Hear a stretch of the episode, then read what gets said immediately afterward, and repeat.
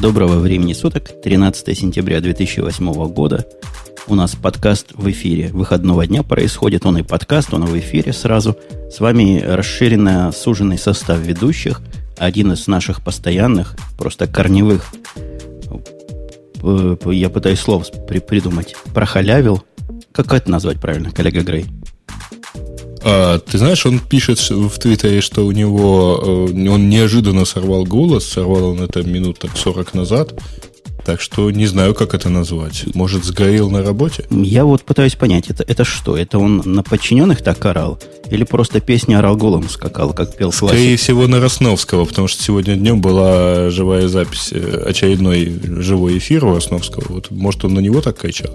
Э, может быть.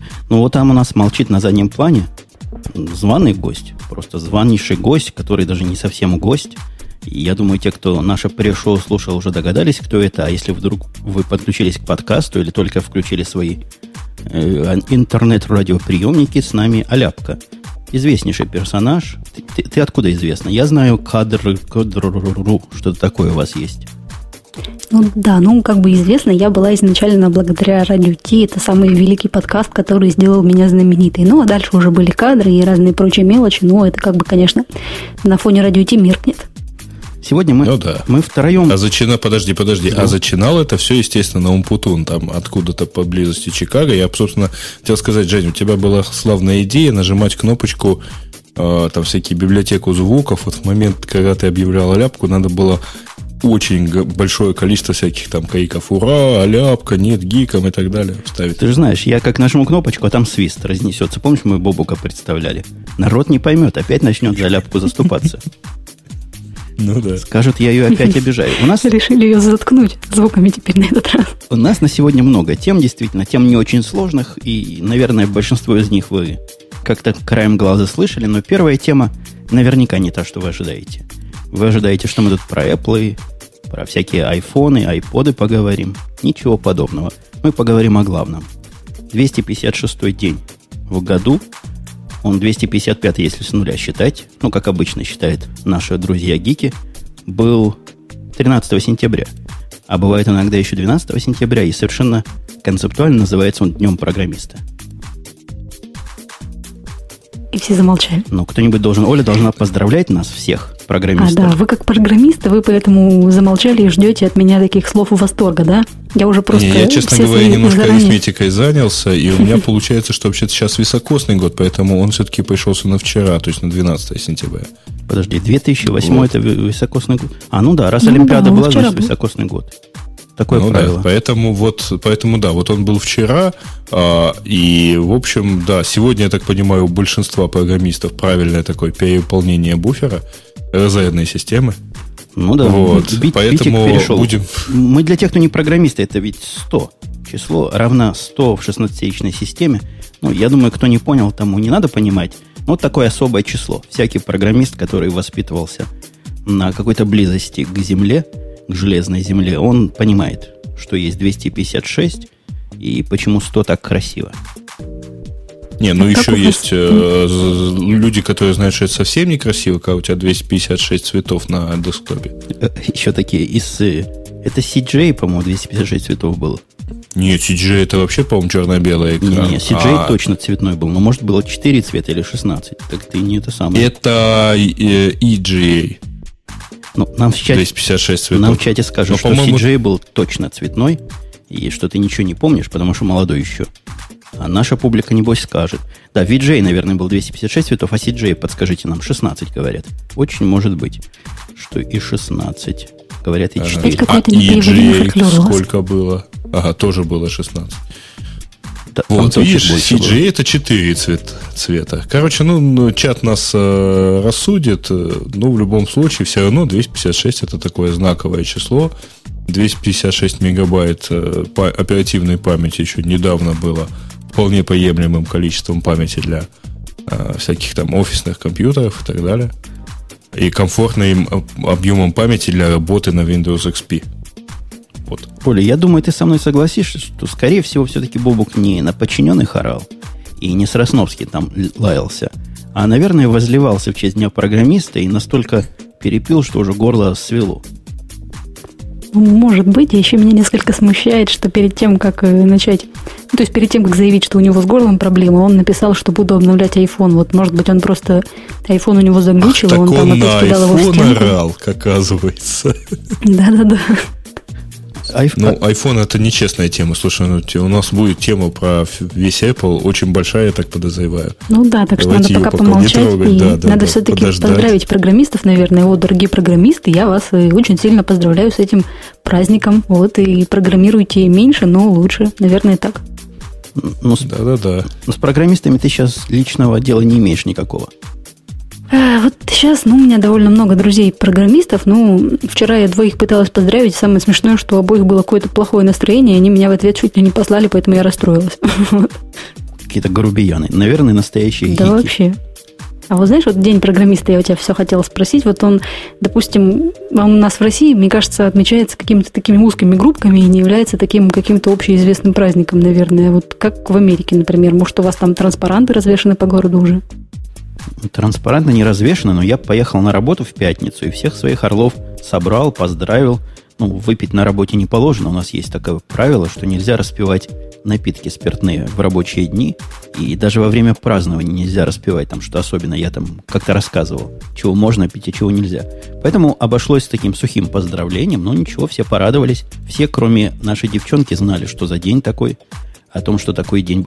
Он, кстати, не такой и старый праздник. Я помню, когда придумали его праздновать, не так давно это было.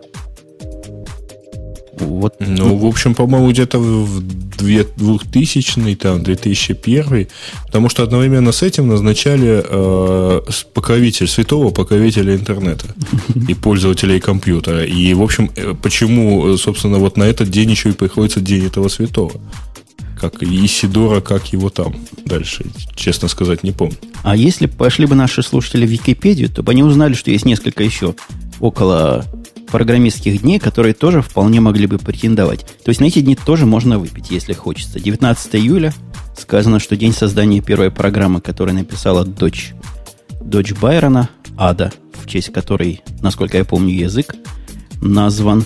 Представляете, это было вы не представляете, когда это было. Это было в каких-то 1800-х годах.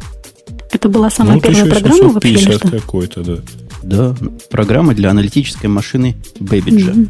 Получается, самую первую программу женщина написала? Ну, во всяком случае, программу, которая известна и дошла в каком-то виде до наших дней, да? Такие О, так мы крутые, ребята. Не-не-не, подождите, потом, мы это в прошлый раз уже объясняли. Про шовинизм и так далее. Мы это все обсуждали. Давайте не вваливаться в это болото опять. А день 10 ну, декабря... женщины не было, когда вы обсуждали, что такое. 10 декабря, Наверное. Оля, тебе тоже понравилось, потому что это как раз день ее рождения. Тоже было предложение mm-hmm. праздновать день программистов, день рождения этой самой Ады. Но как-то не прижилось. 4 апреля. Хорошая дата, да? Догадались? Прям ага. хорошая. 4.04, да. Считается днем веб-программистов. Очень, по-моему, правильно считается. Ну да, ну да. Нет, вообще э, мне нравится оптимизм, так сказать, этих веб-программистов, ведь они же не выбрали себе а, 200-й день календаря, да, в качестве профессионального праздника. А это единственный ответ, когда Apache говорит «Окей». У нас еще есть другие там даты, которые какие-то несомнительные. Устаревшие кодировки, ТРПР. Я думаю, еще одна хорошая дата будет, когда конец юниксовского времени наступит в каком-то 2030, по-моему, это 36 году будет. Вот это будет большой веселый праздник, который, а, возможно, потом сотни лет будут обсуждать. В Unix и во всяких Linux считается время от начала эры. То есть где-то, по-моему, 1970 год, 1 января. Да-да-да, 1 января 70 -го года. И там ограниченная разрядность, собственно, этой самой цифры. Это типа миллениума, что ли, или что? Что-что? Типа миллениума что-то, что тут во, во, во, во, точно, точно. Будет такой миллениум, хотя время еще есть приготовиться. Это число секунд, оно уже не влезет в 2030 каком-то году. И как-то будет конец света компьютерного. Слушай, ну, наверное, можно либо во всех потихонечку билдах потихонечку поменять время отсчета, либо просто увеличить разрядность этой функции. Все. Да. Мне кажется, это для Билла Гейтса отличный способ рекламировать Windows и говорить, что вот все ваши Linux погибнут. А у них там тоже есть функция перевода в эти тики. Это везде есть, даже в Windows и не Windows. Но, серьезно говоря, в большинстве Linux, во всех Linux, что я знаю, и во всех Unix, что я знаю, это уже переведено. То есть у них проблем не произойдет.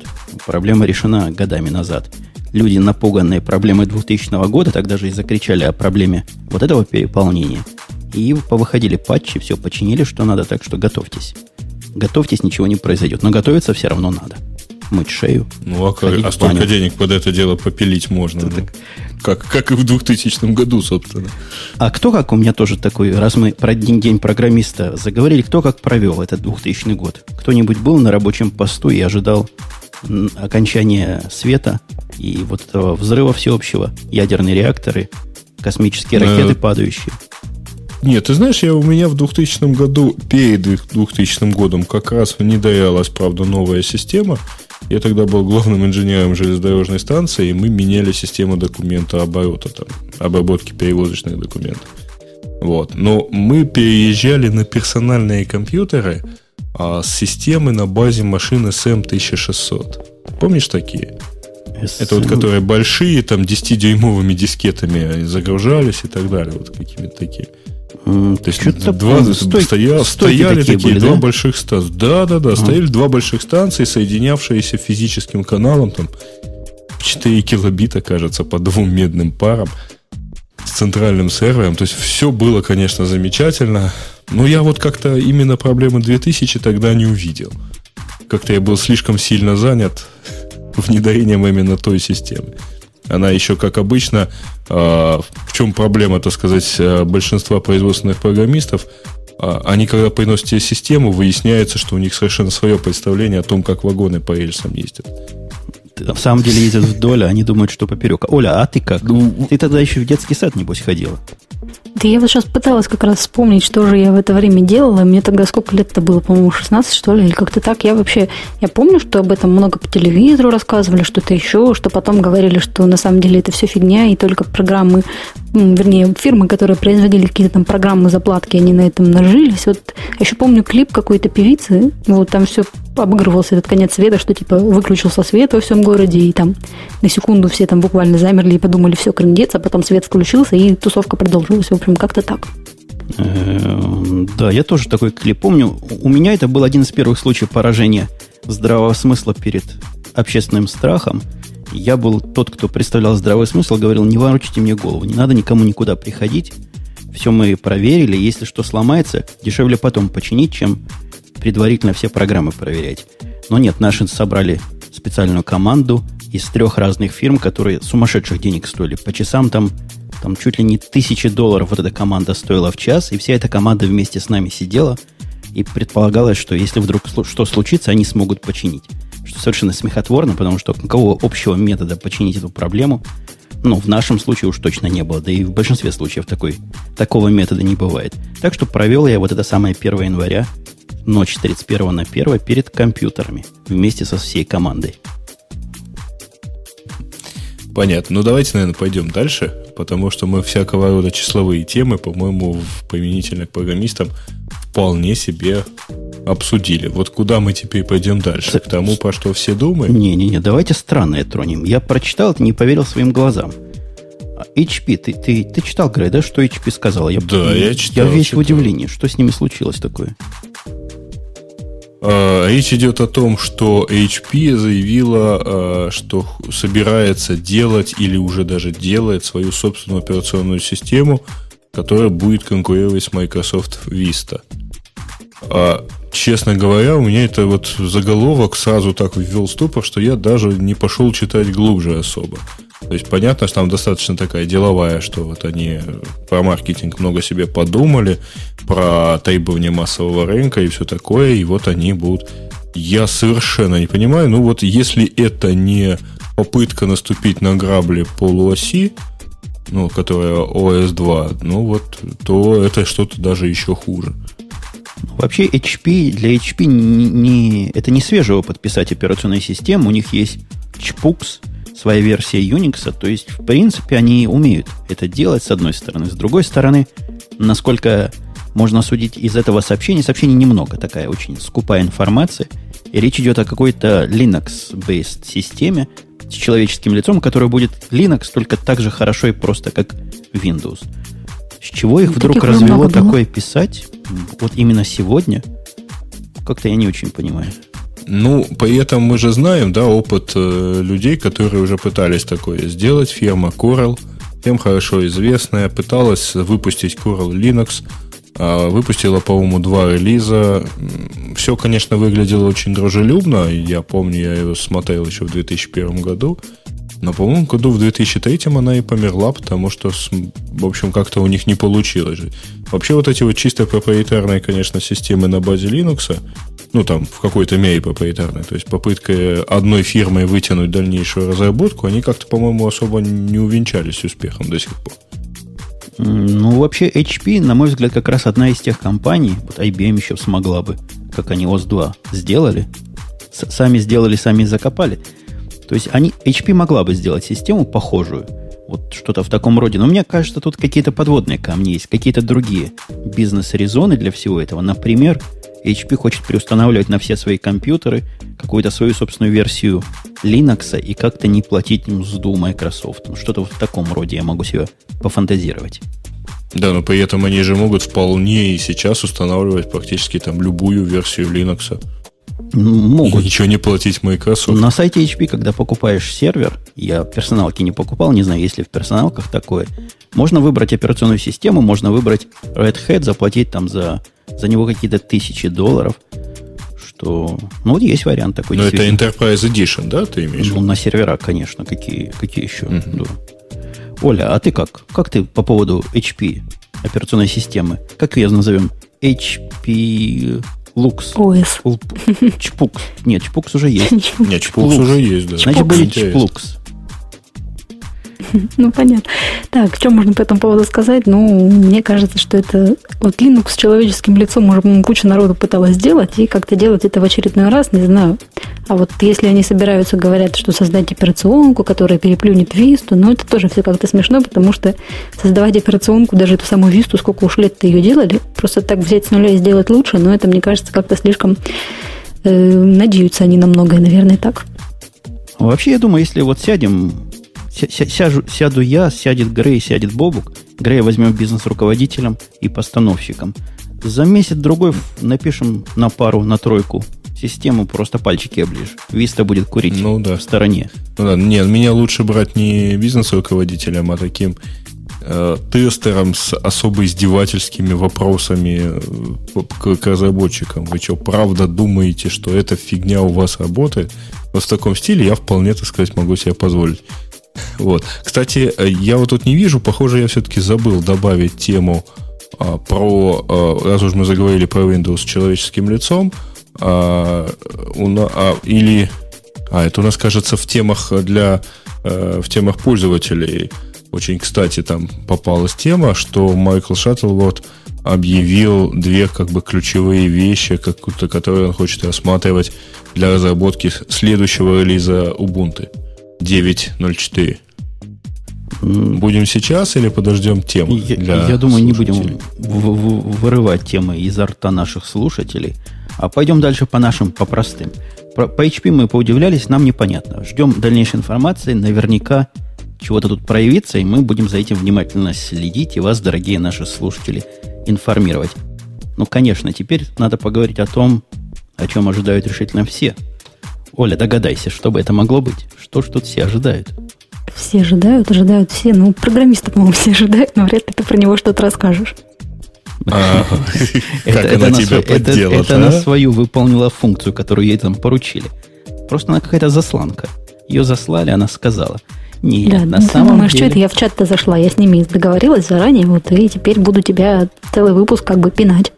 Но на самом деле ожидают-то все другого. Ожидают вот этого разноцветного и прекрасного. А, эти штуки-то со странными экранами. Вот эти, вот эти самые. Ну, давайте, серьезно говоря, был у нас 9 сентября. Я не ошибаюсь, господа? Да, да, да, 9 сентября. И, и дамы, или даже дамы и господа, ивент, то бишь событие, которое Apple назвала Let's Rock. И этот ивент, как, как, что мы про него можем сказать? Скажите кто-нибудь.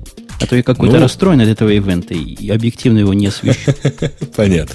Не, ну ивент э, был заранее анонсирован э, под названием Let's Rock. Туда было много чего, много кого там приглашено из э, компьютерных изданий. При этом кстати говоря, отметили, что там вот, вот то место, где обычно проводили всякие, вот, где проводится Macworld шоу в начале года и так далее, вот эти все места, они были забронированы под Wireless Conference, кажется, который тоже там проходит. И поэтому э, зал был меньший. Вот. На этом шоу, на этом ивенте э, Стив Джобс, э, как многие отметили, в общем-то, ну, по крайней мере, не хуже выглядящий, чем в начале года, сильно здоровее, чем он был на WWDC, представил целую там пачку таких нововведений, связанных, ну и новых запусков, связанных с музыкальной стороной деятельности Apple. То есть, во-первых, это iTunes 8, э, восьмая версия, которая там с несколькими новыми функциями и немножко измененным интерфейсом. Во-вторых, не, не беги, не беги, не беги. Ага, ну хорошо, iTunes, давайте. iTunes, iTunes 8, 8 да. Все iTunes, его быстренько скачали. Да, я поставил. И меня он расстроил немножко. А он тебя Вообще... расстроил, наверное, интерфейсом э, вот этой медиатеки, где вдруг у тебя все оказалось разбито по альбомам. Да? Не-не-не, меня, меня не этим расстроил. Меня расстроил примерно тем же самым, чем и расстраивает iPhone в последнее время. Он явно недоделанный. То есть там явно есть такие вещи, которые работают не так, как ты ожидаешь. Как, к чему мы привыкли в Apple? В Apple мы привыкли, что если у тебя есть нечто похожее на как это называется, фотоальбоме, вот эти ивенты, не ивенты, вот то, что он автоматически В фотоальбоме события, да, события. события. То есть разбитые по датам, например, их Точно. можно там объединять в даты дальше. Я как пользователь ожидал чего? Если у меня появляется в iTunes визуально нечто, что похоже на это событие, ну, например, появляются у меня фильмы, разбитые по категориям. Там триллеры, там то, там все – то я смогу, как и в, как и в iPhoto, их руками соединить. То есть, когда у меня неправильные вещи, как-то разбитые слишком, я смогу их вместе соединить. Или разъединить. Нет, не тут-то было. У меня не тоже было, было такое. У меня есть оди, одна песня, у которой в тегах написано Night in the Opera, Queen, а, и три песни, у которых написано A Night in the Opera. То есть правильное такое название. Вот да, объединить это в один альбом получается только правкой тегов. Но это же никуда не годится. Он делает вид, что можно их драгнуть, дропнуть друг на друга, но ничего не происходит. Это явно недоработка, я уверен, они ее починят. Но уже который раз мы видим Apple продукт, который немножко недорелизен к моменту релиза. Или это мои гнусные впечатления? Нет, Коля, ты знаешь, поставила? Да, я его поставила, и если говорить о его русском переводе, тут уже было столько по поводу этого разных новостей, комментариев и возмущений. Действительно такое ощущение, что его через Google Translate прогнали. Самая известная баг это там, что free, то есть свободное место переведено как бесплатно. То есть, ну, бред какой-то. Не, ну это в действительности баг, причем баг не уверен, что у совсем уже у Apple, потому что у меня, например, написано свободно. вот он на этом же месте специально пошел и посмотрел. Угу. То есть это, видимо, все-таки где-то срабатывает одно, а где-то срабатывает другое. То есть это действительно баг. Причем не уверен, что баг перевода. А, а мне... Я просто не вспомню, но вот на баге перевода я там еще пару раз натыкалась, что там такое еще очень смешное было в настройках, по-моему. Самое, э, самый большой баг э, как раз в этих самых настройках это наличие кнопок OK и Cancel. Это вообще уникум тут, вот в Apple, причем на, в макинтошевской версии. В настройках вот чего? Вот в настройках iTunes, зайди сейчас в настройки и увидь совершенно абсолютно непривычные два контрола, которых никогда не было в Apple, ну, в маковских версиях iTunes. Это кнопка, а. две внизу кнопки ОК и отменить. Ага. А как раньше было? Я как а раньше помню. никак не было. У тебя Ctrl был вот три правильные кнопочки, вот это вот красная, ну, желтая, зеленая вверху настроек. А, да, совершенно верно. Окно стало другим. Вот это, соверш, это совершенно какое-то, да, вот виндовое окно получилось. А, и напомню, что кто-то в прошлый раз упом... упрекал в этом Яндекс, да. Было, было.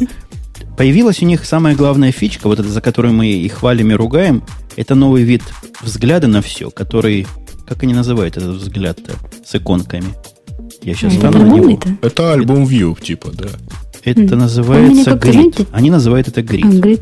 Чем-то он меня так неприятно поразил, что я после этого устанавливаю, значит, iTunes, запускаю, и у меня, ну, все такое стандартное маковское серенькое, а посередине у меня, во-первых, такой жутко черный квадрат, и, во-вторых, я не знаю почему, но у меня, в общем, был скачано 500 песен, альбом, короче, там 500 самых, короче, крутых песен по версии журнала Rolling Stones, в общем, и у меня почти буквально все альбомы в виде этих Rolling Stones, короче, не знаю, что-то как-то непонятно все там. Но оно не такое уж нестандартное. Это как раз тот новый стандарт, к которому они, похоже, идут. То же самое мы можем видеть и в iPhoto сегодня. То есть в этом смысле есть какой-то общий внешний вид, это раз. А во-вторых, это для ненавистников такого режима можно легко отключить. И в меню можно ну, отключить, и в тулбаре. Знаю. Так что Кому этот это... режим удобный, можете в чате написать, но как-то, по-моему, я говорю, там очень длинный список этих альбомов, и прокручивать их неудобно, и как там, в общем, ну не знаю, как-то там все не так. Не, ну это в действительности, конечно, можно поправить. Другое дело, что вот я, например, на десятой примерно обложке задолбался кликать правой клавишей и выбирать получить обложку альбома. Я не понимаю, почему он не может получить обложку альбома при всех правильно взведенных кнопках. Это при том, что у меня большая часть фанатеки это все-таки а, ну, западные, западная музыка. Что делать? Хотя я понимаю прекрасно, что, как бы это правильно сказать, а целевая аудитория iTunes это те, кто все купил в iTunes Store вместе с обложками альбомов. Ну да, а у них обложки прямо вмонтированы в арт самого MP3 эм файла. Так что им все проще. Э, ладно, iTunes, iTunes, они его не сломали. То есть как-то он немножко недоработан, но то, что работало раньше, работает и сейчас – я не Подождите, а вот это, это, это замечательная функция про Genius, да.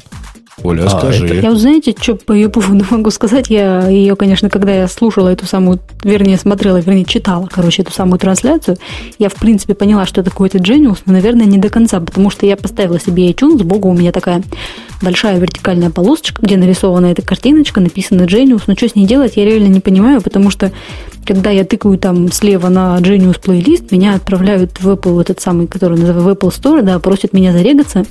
Я там была когда-то давно зарегана, но он после этого регистрации просит ввести мой этот, как он называется, какую-то кредитку. В общем, нет у меня, соответственно, никакой нормальной кредитки. И вообще там город, короче, не город, а страна стоит по умолчанию United States. В общем, я ничего не понимаю. Может, я очень тупая, но как там зарегаться русскому человеку, не знаю. Ага. Ну, давайте тогда я расскажу, что это за функция. Эта функция, по идее, это создание умного плейлиста а, из... Э, то есть у нее в действительности там два предназначения. Первое, это она создает правильный э, умный как бы плейлист, подбирая песни, подходящие к той, на которой в данный момент у тебя курсор стоит. То есть ты выбрал, например, песню Джона Леннона, там Imagine, а, да, и э, ставишь, вот я прямо сейчас это делаю, значит, подключаешь туда, запускаешь Genius для него, он тебе пытается подобрать, вот он у меня сейчас там Джон Байес подобрал, а, то есть это песни, которые хорошо звучат вот как бы в одном стиле, в одном темпе, а, и как-то подходят друг к другу. Там к Beatles он может подобрать там Биджис или еще кого-нибудь, вот такие относительно стилистически быстрые, близкие группы. А кроме того, а Genius... песни ты что должен купить? Или что получается? Нет, нет. Вот у тебя, по, по идее, предполагается, что у тебя там 20 гигабайт музыки, и вот у тебя есть как там, ты стоишь на какой-то песне и хочешь к ней быстренько подорвать, скажем, 25 близких mm-hmm. песен и послушать сейчас только вот такую музыку. И он у тебя из твоей фанатики начинает вытягивать похожую музыку. Ну, для того, чтобы она у тебя, эта функция заработала, ты активируешься. Да, надо иметь аккаунт в iTunes Store. При этом, кстати, сейчас можешь зарегистрировать заново. А, ну, правда, там все равно понадобится какая-то кредитка. Или ну, кажется, по-моему, сейчас оно в App Store регистрируется и, ну, то есть фактически в iTunes Store регистрируется и вполне нормальный, вот там есть и российская версия для этого. А, и после этого ты, э, он у тебя обрабатывает фонотеку, э, отдает эти данные в Apple, а Apple оттуда дает какие-то вот как бы метаданные тебе на вот в iTunes, которые используются для вот такого подбора. А у меня тут есть знакомые, которые очень ругаются, что это нарушение там privacy, проверяние Ты пять раз соглашаешься. Не, не, не, не, нет, нет, там ты пять раз соглашаешься с тем, что ты передаешь эти данные, в том числе с пользовательским соглашением. Никакого нарушения privacy там в жизни быть не может, потому что куда mm-hmm. же ты денешься. А кроме того, есть Genius Sidebar. Это когда ты встаешь на какую-либо из песен. Вот опять-таки там я встаю на песню Imagine в исполнении Джон Байес, и мне советуют сбоку, что, во-первых, у Джон Байес вышел новый альбом, а, вот только-только вышел, да, есть, кроме того, очень популярный альбом, Кроме того, есть песни Джон Бойс, которые я не покупал, и есть рекомендации э, в виде фильмов, в виде э, песен там э, Пит Сигера, Джейсона Донована, еще, еще кого-то, Арлагата. И, в общем, достаточно большой такой список, который я тоже могу пойти и прямо сейчас купить вот в, iTunes Store. Очень подожди, подожди. Штука, а вот да. эта функция рекомендации купить, она у меня всегда была. Я помню, как ставлю iTunes на новый компьютер, с первым делом это отключаю. Рекомендации у него были всегда. Насколько я понимаю... Это было мини-стор он... внизу. Да, а да, сейчас да. Э, тебе подбирают, по идее, э, и там, по-моему, работало только для того, кто, э, вот для того музыканта, на котором ты в данный момент стоишь. Или там mm-hmm. стилистический, или по каталогу близкий. А тут ну подбор ну, да. типа вот на базе этого там всеобщего разума. Так, подождите, а каким образом, не каким образом, каким образом понятно? Какой сервис уже такое делает? Pandora, по-моему, нет? Такое делает Pandora. Э, вообще использование как бы твоих всяких предпочтений для дальнейшего рекомендования тебе музыки, это было, по-моему, еще в 2002 году в Yahoo Music, если помнишь, был такой сервис Listen Yahoo.com. Может, он и сейчас остался? Давно на а. него не смотрел. Но он очень, он хорошо, он, в зависимости от того, как ты рейтинговал э, каждую следующую песню, подбирал тебе новые песни все более и более нравящиеся тебе, типа того. Так, ну понятно, это мы дело разжевали. Давайте к интересненькому пойдем. iTunes все понятно. Вышел, вышел, работает как работал, даже лучше. И я лично эту функцию отключил, не знаю, как вы. Не, я включил и с удовольствием посмотрел, да. А ты что ли говоришь? Пока вы болтали, говорю, я нашла, где выбрать Россию для регистрации, так что я теперь почти что гений, разобралась. Ты почти что гик, я бы даже сказала. Конечно, да, глав... я, видите, без вас просто, как сказать, тупею и тупею, даже зарегаться не могу в iTunes. Главной новинкой, на мой взгляд, конечно, явился не iTunes 8, который абсолютно ничего революционного не принес, на мой взгляд, а iPod 4G, тот самый, который в прошлых подкастах мы ругали. Бобук его как называл? Убожеством и говорил, что такое Apple выпустить, по-моему, не может. Нет, это он говорил в предыдущем, в предпоследнем подкасте. А в последнем подкасте мы все сошлись на том, что это очень, если это фейк, то очень дорогой и правильный. Вы, вы, вы видели его, как показывают, да, везде, да и на Apple Store. Я, я не ругаю его. По-моему, красивая штучка. Во всяком случае, красивее, чем сегодняшний iPod Nano.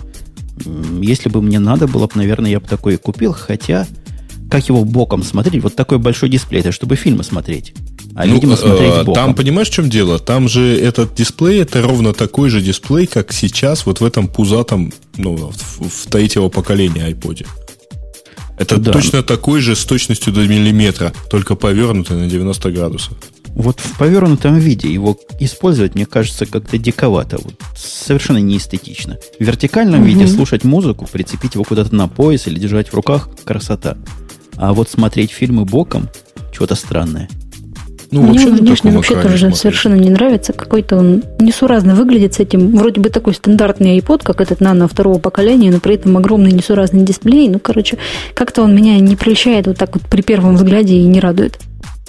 Ну, он mm-hmm. вообще какой-то странный. Э, то есть он, да, он выглядит немножко как бы привычный и непривычно, но при этом у него вот... Я просто не очень понимаю, кто будет на нем смотреть в любом случае телевизор. Ну, там, видео, да? Ну, подожди. У моей дочки есть iPod Nano вот этот толстый, и она с удовольствием ходит с ним везде и смотрит мультики. То есть есть такие люди среди нас, даже встречаются. Но она, конечно, этот повернула, но просто... Я вот представляю себе его повернутый, в одной руке держащий, а если в одной руке не хочешь, хочешь в двух держать, то как там экран мешает? Что-то тут с точки зрения смотреть недодумано. Не, ну, Женя, а с другой стороны, ты же, ты же iPhone тоже поворачиваешь, когда смотришь? У тебя же видео на iPhone там или на iPod Touch. А, то, а что же показывается вот в этом landscape моде только? Конечно. Ну, там есть за что взяться сбоку все равно как-то. И, и, и он как-то не... iPhone как-то взвешенный. Он сам по себе. Его как ни крути, он симметричный остается. Эта штука сразу становится какая-то перевешенная на одну сторону. Это чисто эстетически. Конечно, она из рук падать не будет. Конечно, ее можно держать. Но вот мне оно... Боковой взгляд на эту штучку мне кажется странным. И не зря его показывают везде вертикально. Вот не зря, поверьте мне. Ну, наверное, все-таки потому, что такой основной паттерн использования этого айфона, именно iPhone, э, iPod, то есть iPod Nano, э, все-таки это слушать музыку, а не смотреть видео.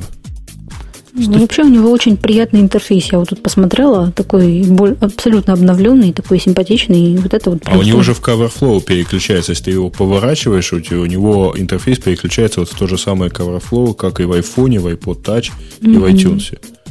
Плюс да, всякие фишечки, типа его потрясешь, и там песенки перемешиваются. Ну, ну милая вот штука. Я, я видел грандиозный восторг того же Лео Лапорт вот в Magwake Weekly. Я смотрел вживую, а эту радость в глазах это действительно очень клевая штука. При этом, надо заметить, она же бесполезная почти. Слушайте, а трясти айфоны можно уже или, или нет? А, слушай, я не знаю, нет, у айфонов вроде такую функцию не объявляли. То есть Genius там в новой прошивке появился, а, а вроде бы как э, не рекомендовалось. Вот. Но фишка действительно классная. То есть это вот, а, знаешь, там сродни там, в том же айфоне, это вот а, растягивание картинок. Там, например, да, вот как, как в первом айфоне еще это показали. Я сам демонстрировал, наверное, человеком 10, как замечательно. Вот поворачиваешь iPhone, и у него там масштабируется картинка, поворачивается. Или там двумя пальцами можно растянуть картинку там до, до максимального разрешения. А я думаю, что вот это Shake to Shuffle а, в iPod Nano, это тоже точно такая же фишка. Вот. Просто вот вот чтобы люди друг другу показывали. Это больше вирусный маркетинг, mm-hmm. чем полезная вещь. Не, ну как ни крутите, чтобы... а в вертикальном состоянии он хорош. Я смотрю на картинку на Engadget, которую просто выложу в чат, ну просто впечатляет. Вот этот весь вид, как они стоят редком, мне нравится. А тут цвет, цвета разные есть. Я слыхал, что черного не выпустили. Тут изображен черный. Мои слухи недостоверны. Есть черного цвета?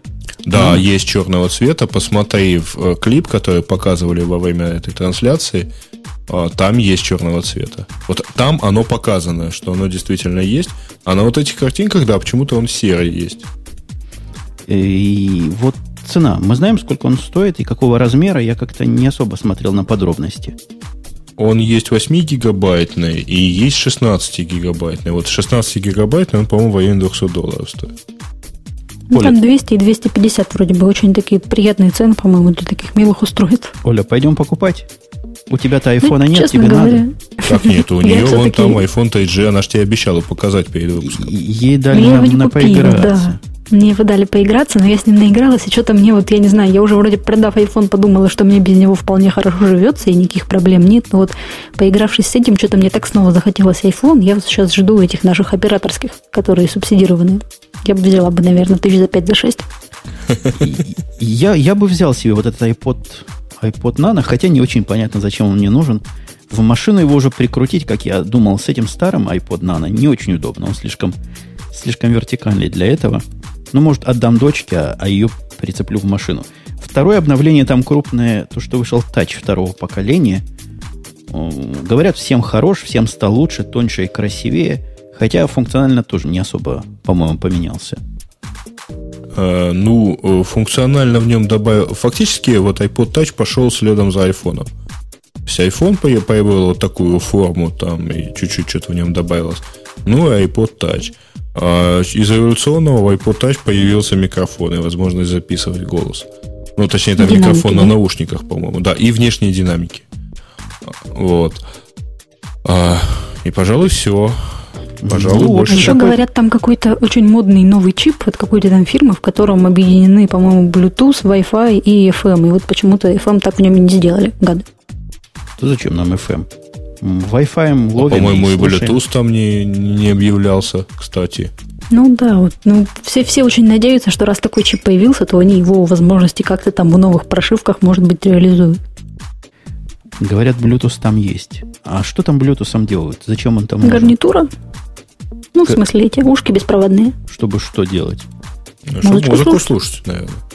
Подождите, подождите. На айфоне нельзя слушать музыку э, на, через Bluetooth наушники. Это всякому ну известно. Вот, а на iPod такой Touch маркетинговый можно? раздел. Ну, как там типа мне... там вам телефон, а тут вам плеер. Не выделывайтесь. Как-то мне кажется странным. С точки зрения послушать, они еще обновили свой наушниковый ряд. У них есть наушники, по-моему, за 80 долларов теперь. С двумя Тут вот... активными элементами. У них, я имею в виду, у Apple.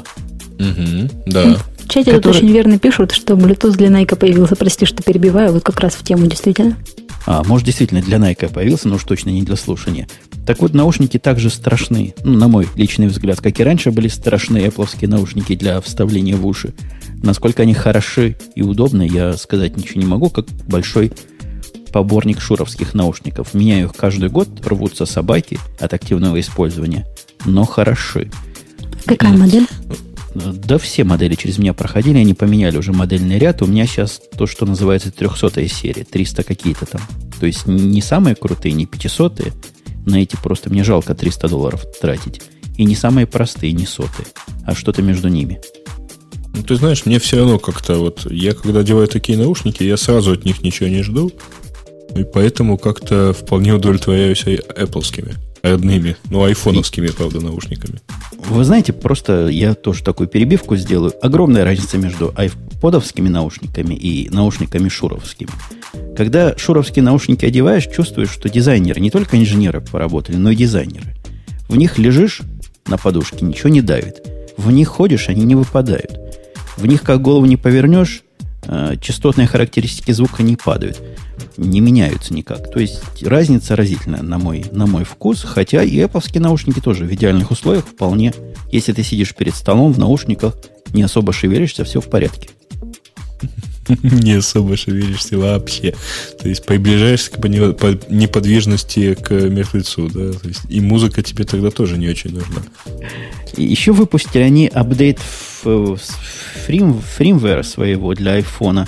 Ничего особо нового не появилось, за исключением, мне кажется, за исключением того, что, как я понял, я свой обновил, теперь столбики правильно показываются. Раньше Прием знаешь, был, а столбики были на нуле. Там, по-моему, гораздо больше всякого добавления. То есть, во-первых, все э, радуются тому, что сильно быстрее стали э, ставиться приложения. Я как-то ничего не ставил, еще я тоже свой это, обновил. Это, это, это да, это да, не то, что не сильно быстрее стали ставиться. Просто то, что раньше ставилось трагически медленно, сейчас ставится просто медленно.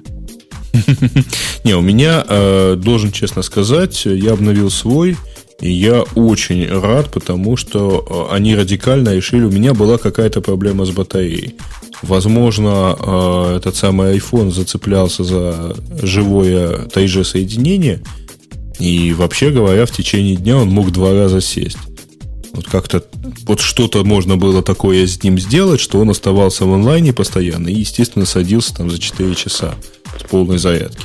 Сейчас абсолютно такого не происходит.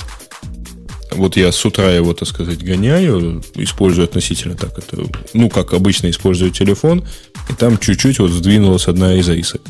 Кроме того, не знаю, улучшилась ли эта индикация сигнала или там улучшился сам прием, потому что у меня сейчас ну вот почти стабильно везде 4-5 рисок, то есть примерно та же сила сигнала, что показывает рядом лежащая Nokia там, с сим-картой того же оператора. До мне этого кажется, половины мне кажется, меньше они, было. А мне кажется, это риски все-таки, потому что я был несколько раз в ситуации, когда рисок не было вообще. Вот у меня в комнате есть такое место в углу, где риски пропадают. То есть вообще по дому у меня одна риска, а вот в одном месте рисок нет – но на качество ни приема, ни скорости 3G оно никак не влияло. Я просто уверен, что у них был баг с показом рисок. Но то, что меня лично радует особенно и просто еще раз подчеркивает мой, мой гнев по поводу Apple, почему сразу так не сделали, почему выпустили недоделанный продукт. Я не знаю, заметили вы нет, но теперь, когда вы смотрите какую-то песню, показывается и название альбома в списке, в листе. Если это смарт-лист или это просто плейлист – Раньше этого не хватало просто трагически, особенно для подкастов, которые я плейлистами такими собираю. Смотришь номер 185, а что это за 185? Кто?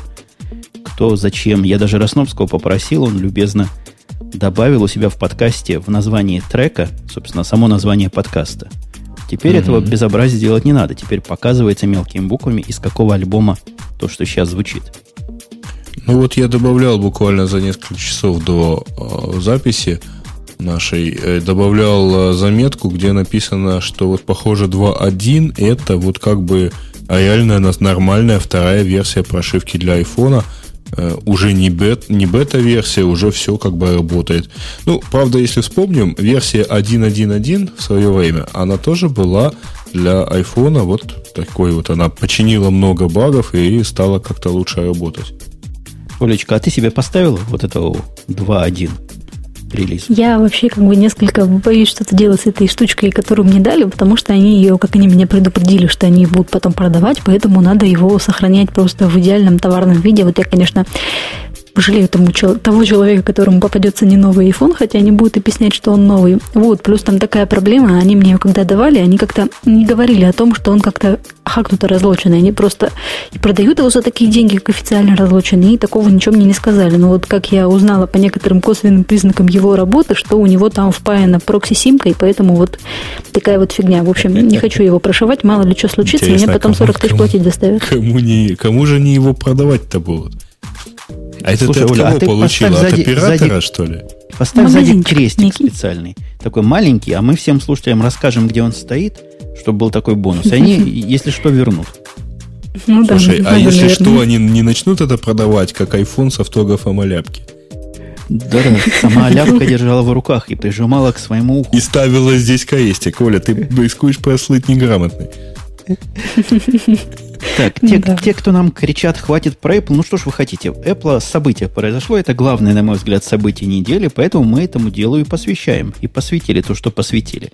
Но тем, кто Apple не любит, можем сказать от их заклятых друзей, что Microsoft подтвердила выпуск убийцы. Наверное, убийцы iPod Nano, да, это можно так назвать, на 16 ну, сентября. Ух, очередной убийца. Мне очень понравился график, который тот же Стив Джобс показывал что 74 или сколько-то там процентов э, рынка в Америке составляет iPod, потом там 14 прочее, потом, и в общем только 2% это, собственно, Microsoft, и понятно, что это тот самый Zune, который, вот про который идет речь, что 16 сентября будет а, предъявлен миру э, Zune 3.0. И я дам сейчас в наш чат ссылочку, как оно будет выглядеть. Э, ну, если в нем есть какая-то особо своя эстетика, то она мне перпендикулярна. Я не могу понять. Ну, от меня она тоже ускользает как-то вот неуловимо. Хотя как по ценам понятно, вот, что вот. А, обрати внимание, у него флеш-модели точно копейка в копейку совпадают, цент в цент, если можно так сказать, совпадают с iPod Nano. Тоже 149 и 199 долларов. Оля, как по-женски вот эта штука вот такая? Может, она вот хороша, мы не тоже. понимаем просто? Смотрю на нее, какая-то она, что-то в ней такое дурацкое есть, вот эта большая кнопка непонятная, и, в общем, какой-то он беспонтовенький, не знаю, не нравится. Вот если посмотреть на его интерфейс, то интерфейс довольно приятный такой. А вот сам его внешний вид какой-то он позорный. А это, по идее, не кнопка, это, по идее, многопозиционный джойстик. Я вам скажу, что мне этот дизайн напоминает. И каждый раз я на Zoom смотрю, и каждый раз мне вот эта мысль приходит в голову. Нам там в чате просили поздравить город Таганрог э, с праздником. Это у меня как раз асоци... ассоциативно. У них был День города, поздравляю. Интересные у тебя ассоциации. Много, много давай уже жил, вспомним, а этом... там, по-моему, еще один город а, отмечает День города, это Житомир. Да, хорошо. Но к Житомиру моя ассоциация не относится. Относится к Таганрогскому радиотехническому институту, или сейчас называют его университетом. Вот подобного рода приборы у нас были на лабораторных работах. Вот так примерно выглядящие. Вот что-то такое в них, такое уж студенческое есть по дизайну. Но я не скажу, что лобзиком выпилено, но вот как-то на коленке собрано. Да, и, а, а помнишь, тогда использовалось для таких вещей, например, э, сигаретные пачки из твердого картона, такие, которые да, очень были популярны можно. у радиолюбителей. Тоже не хватает у него еще хорошего такого тумблера на лицевой панели. Тогда было полностью дизайн студента э, радиотехнического института, один в один.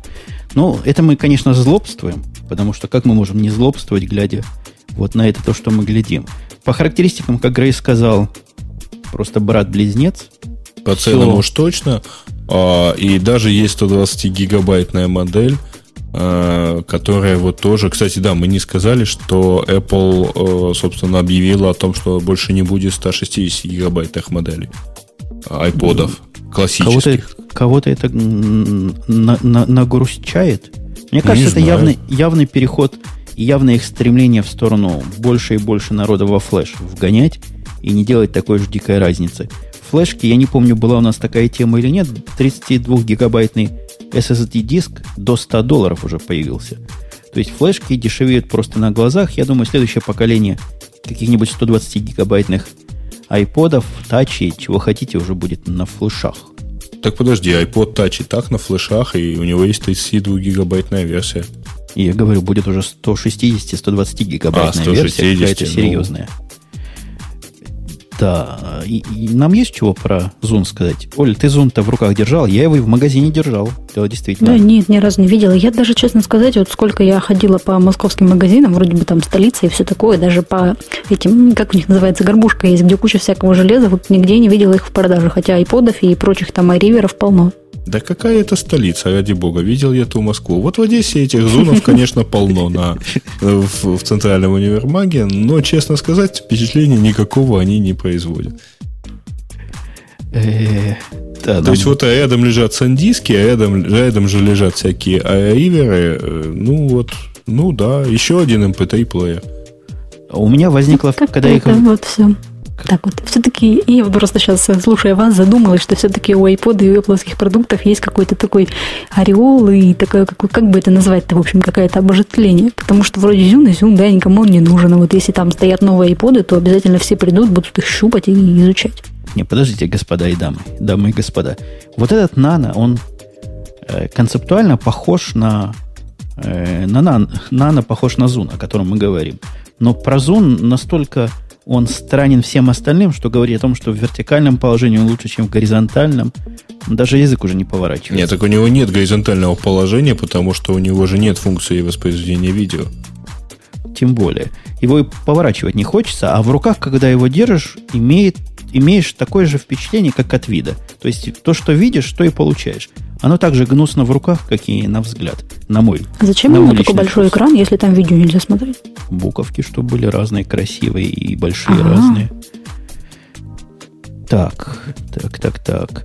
И это мне тут пишут сообщения, отвлекают от всякого разного.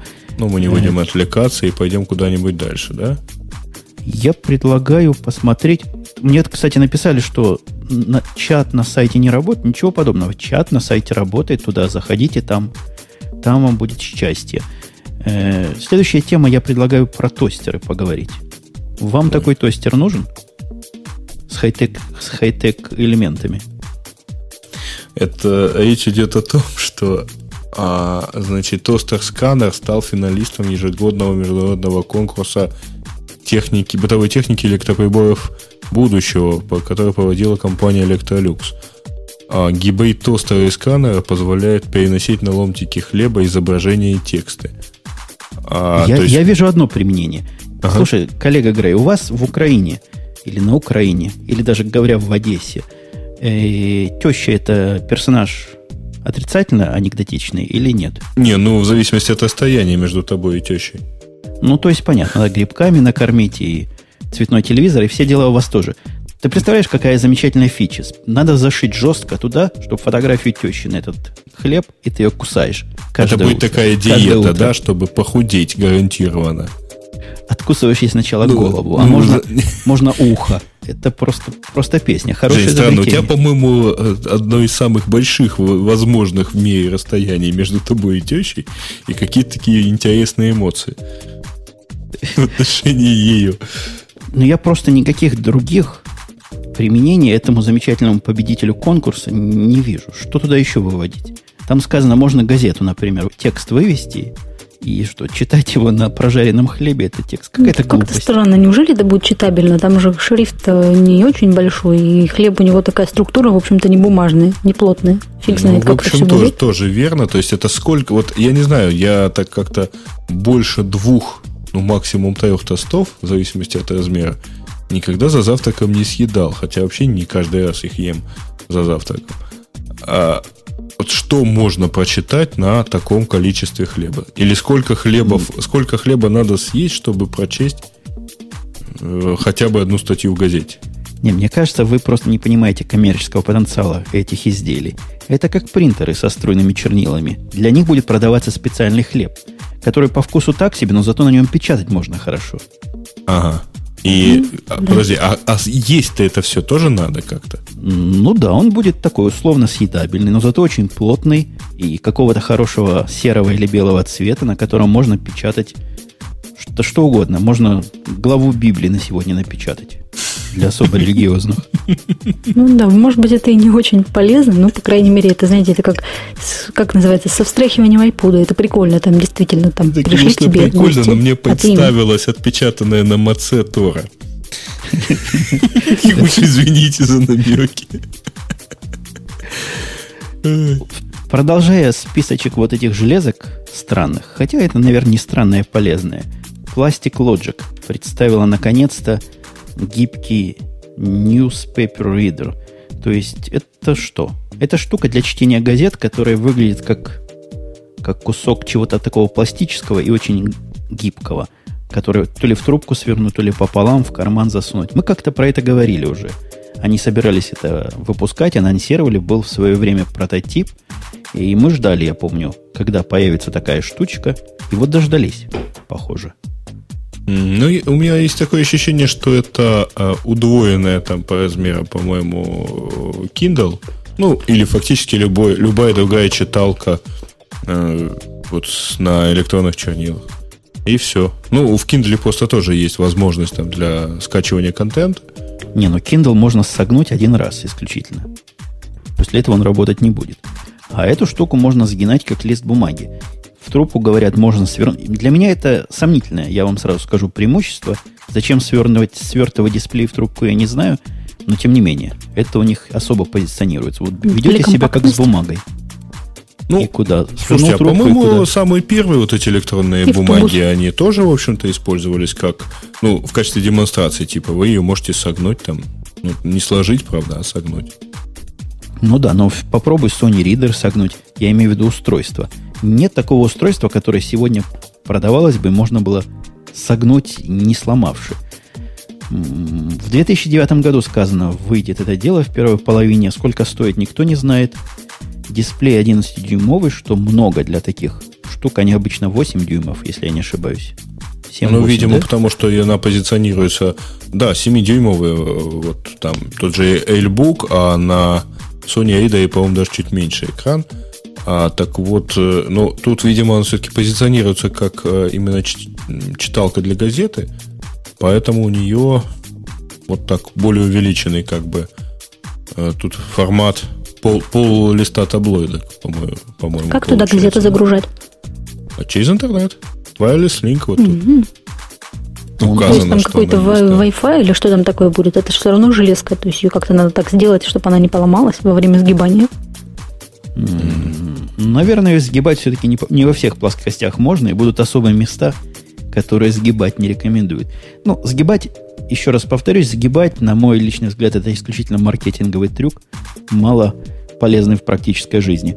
Говорят, что это дело будет конкурент Kindle и по цене, и по удобности, и по всему, и на ту же самую нишу нацелен. То есть устройство, которое всегда подключено к чему-то и к которому можно доста- доставлять вам контент извне.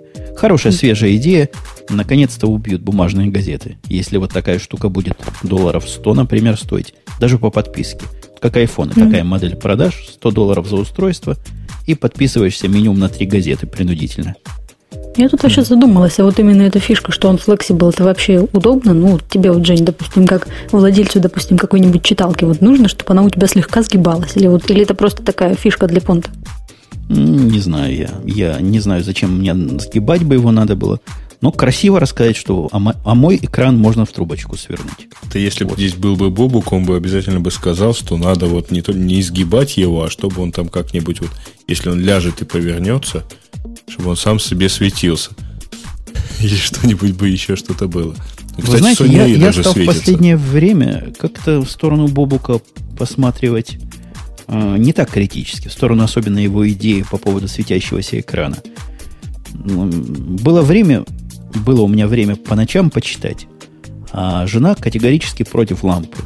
Говорит, мешает спать, ты понимаешь. Не жила, видимо, в общежитиях, и не знает, что глаза закрываешь покрепче, и лампа тебе что не если, Не, ну, в общем, если высказывать такие претензии, это же как успеваемость упадет в институте. Ну так, ну так, это, это да. Короче говоря, начал я читать с айфона, и не так оно плохо. В принципе, для ночного чтения вполне нормально. Наконец-то я нашел м, версию, как же эта программка называется? Это Bookshelf. Bookshelf вполне читабельная книжки делает, багов, конечно, миллион. страшное дело. Сколько багов я напишу автор, может, предложу свою помощь в разработке, потому что ну, совершенно детские проблемы. Когда теряется место, в котором ты был, и явно недоработки, но из всего того, что есть, самое близкое к реальности читалка. Все остальные как-то не любят русский язык и вообще не, другие языки, кроме английского, показывают 16-ричными кодами. В 21 Есть какая-то веке. программа от этих от наших разработчиков, которые еще клавиатуру с русификацией делали. Какая-то там мега крутая за деньги. Не видел? Uh, i2reader, кажется, что-то такое. Ну, так угу. она для хакнутых. Вы же понимаете, мне надо что-нибудь такое, А-а-а. что в App Store продается. Ну, в общем, да. А, кстати, мне вчера буквально показывали э, вот Sony Reader, у которого есть э, рамочка такая, очень мягким таким светом светится, то есть ее сверху на экран одеваешь, как бы, э, и она очень приятно так светится, и все видно в полной темноте. Я видел такие рамочки. У них проблема. Батарейки эти, аккумуляторы мелкие, постоянно менять надо. А, Их ну, на, настолько да. недолго хватает, что просто ужас какой-то. Ну да, в общем, да, надо. Сра- это... Сразу снижает вот это, вот это преимущество, о котором все говорят. Экранчик-то хватает на 7 тысяч перелистываний, а батарейки светящиеся хватает на 2 часа или на 3 часа. Ну, если говорить о таких читалках, я вот вчера покрутил в руках этот самый Sony Reader, не понял, что в нем все нашли, потому что для него, оказывается, нужен конвертер специальный. Еще чего-то. Кто? Ну, нужен? В, в конвертах, чтобы в его формат книжки переделывать. Это кто тебе такое сказал? Ну, собственно, владелец. О, владелец не рубит. Sony Reader поддерживает кучу форматов, из тех, которые сразу из коробки работают, например, PDF. То есть, если ты умеешь а, PDF сделать, можешь. TXT тоже работает, но он должен быть, соответственно, в Unicode TXT, потому что он, понятно, Win 1251 не поймет. Ну, RTF вот... поддерживается. И его собственный формат поддерживается, как один из. Ага. Я в RTF все читаю на нем. Ну, я читаю все вот на своем эльбуке э, в формате э, zip, в котором мне прилетают вот скачиваемые книги из всяких там интернет-библиотек. FB2, которые там внутри, да? А, может быть FB2, может быть TXT, но они запакованы вовнутрь zip, и на флешке они хранятся в виде zip-файла. И этот самый Эльбук его спокойно разжимает и спокойно работает с этим зипом, как с нормальным обычным файлом. Мне тут кричат, не хитри, PDF не всякий. Ну, почему не всякий? Просто если вы картиночный PDF туда загрузите, он со скоростью перелистывания дальних страниц тяжело будет работать. А если текстовый PDF и у вас русифицировано, ну или embedded туда эти фонты, то все будет работать. Я не знаю, какой PDF не будет работать, я таких пока не встречал. Вот, кстати, э, давайте тогда пойдем по поводу странных устройств. Вот перепрыгнем чуть-чуть. Вот в это самое устройство, про которое пик. Пик. Для чтения электронной почты. Это назад, назад в прошлое. Я такое устройство помню. Лет, я даже пытаюсь вспомнить, наверное, 10 назад с большой помпой вышла штучка на вид похожая на телефон и подключаемая проводом к Ethernet – и вот с таким же примерно экраном и с такой же примерно функциональностью. Мне кажется, такая же... Вы помните это устройство? Не помните? Вот Нет, не помню. Это, вот видимо, и, специфически и пиком, западное было, да? И с пиком, наверное, будет то же самое. Через вот неделю я, я кинул туда, а, кинул в чат такую ссылку на вот сайт, где можно подписаться на это дело и даже попробовать его получить. В общем, это такой супер специализированный смартфон, который умеет одну вещь, это, собственно, получать электронную почту. Все. Больше он ничего не умеет. Ну, это как BlackBerry, только без всего остального. Ну, только да, без телефона, без э, там смс без браузера без... или что там еще есть. Э, я совершенно не уверен. Ну, то есть, вот мне такое устройство точно не нужно, потому что оно какое-то совсем узкое. Ну, не знаю, зачем оно, кому оно может быть сейчас надо. Действительно, это с собой можно таскать одно устройство со многими функциями, а тут, получается, нужно таскать с собой и телефон, и проверялку электронной почты, там и плеер, и действительно, кому это надо в современном-то мире? Ну, я, это я, что-то я... типа пейджера такого, знаете, на фоне, когда весь мир ходит сотовыми телефонами. Точно. И оно довольно крупное. То есть никакого, никакой осмысленной причины, почему бы с собой таскать его в виде отдельном, если есть BlackBerry, например, или тот же iPhone, я вообще не понимаю. Это какой-то... Может, для каких-то развивающихся стран, где Подожди, а для развивающихся стран с, кон- с контрактом от Спаинта? Тут тоже удивительно, да. У вас, конечно, страна развивается, но я думаю, что все-таки не, не так все плохо. Странное устройство. Я даже удивлюсь, если они хотя бы десяток таких продадут, хотя... Ты знаешь, может быть, действительно у них а, фича в том, что стоит оно 100 долларов, а, причем, кстати, это я перешел на кнопочку, на страничку там приобретения, а он полностью весь продан. В общем, там никаких шансов на уже все э, три, которые изготовили, продали? Да, да, да. То есть все уже продано. Но при этом, а, возможно, это действительно какая-то такая штука, чтобы вот твой сотрудник, которого ты хочешь всегда иметь на связи, вот какая-то замена пейджеру, что ли. Так BlackBerry стоит 99 долларов плюс подписка. Зачем ну, вот а, эту штуку? А, а подписка сколько стоит? долларов 40 в месяц, наверное. А тут 20. Тут 19,95 это, это, это для очень маленьких. Это, видимо, для очень маленьких предприятий, для которых 20 и 40 вот такую разницу. Ну, сделать. наверное, развозчиков пиццы там что. Хотя я не представляю себе, по-моему, у вас и голосовая связь не так уж плохо развита, чтобы вот на электронную почту всех так переводить.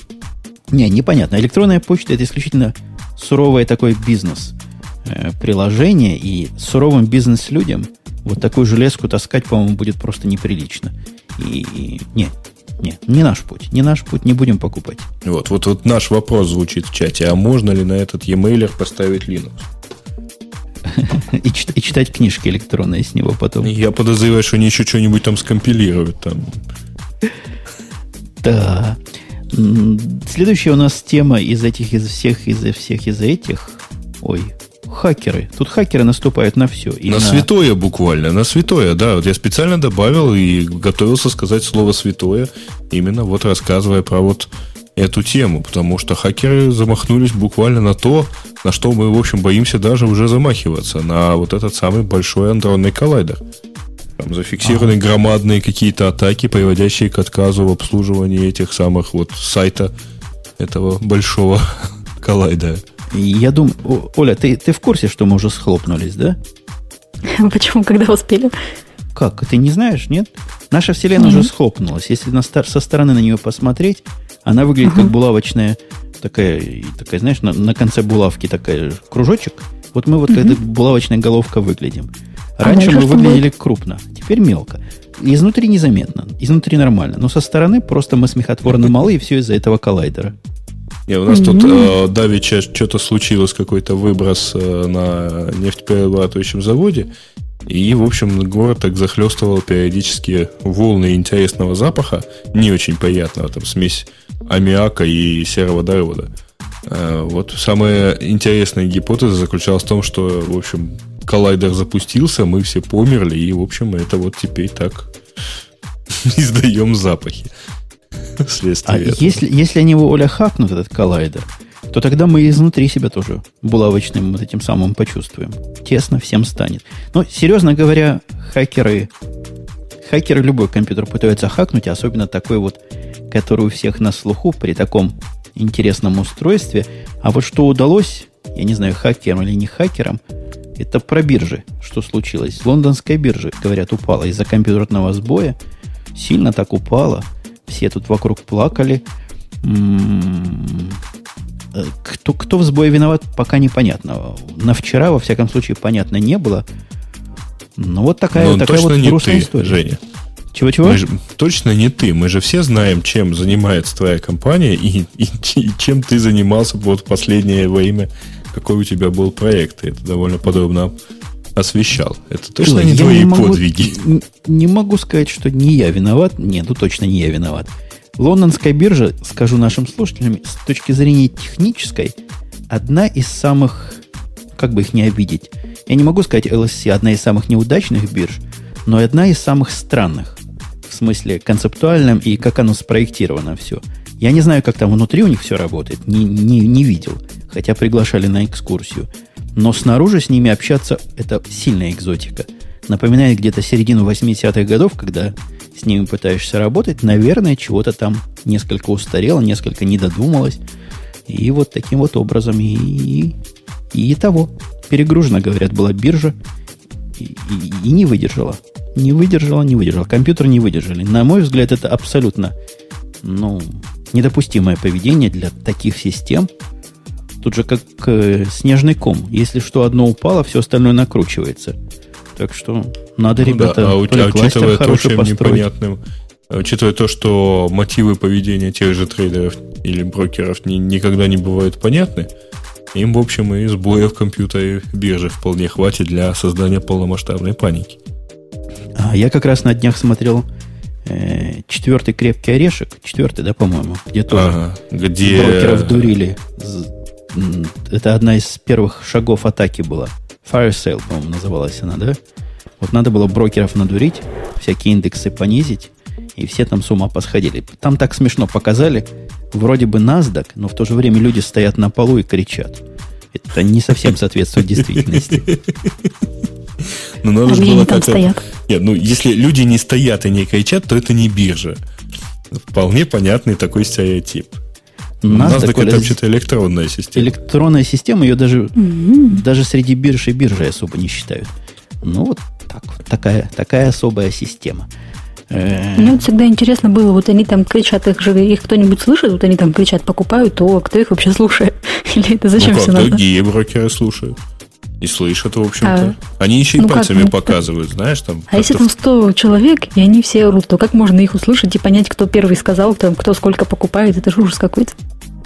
А, ты знаешь, это стороннему человеку всегда сложно понять, э, когда он видит там э, со стороны работающий производственный механизм какой-то, а именно что работающий, всегда удивляются, вот как тут в этом что-то можно понять и так далее.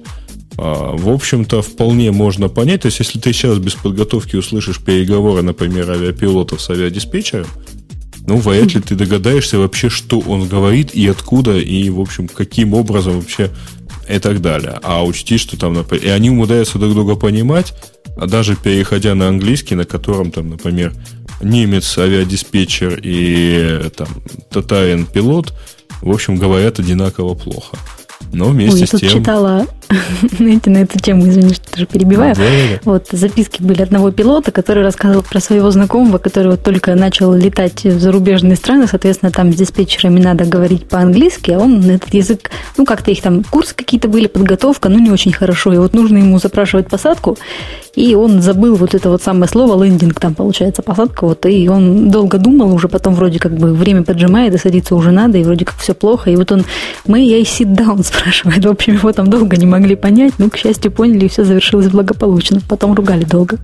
Не, ну вот это все-таки они должны, конечно, это дело понимать и знать, а, ну ладно, у меня там для после шоу, наверное, есть бородатый анекдот на тему ситдауна. Я а. один раз бывал на бирже, правда, не на Нью-Йоркской бирже фондовой, а на Тель-Авивской, и видел, как они действительно орут. Вот как в кино показывают, так они себя и ведут. Совершенно страшное дело.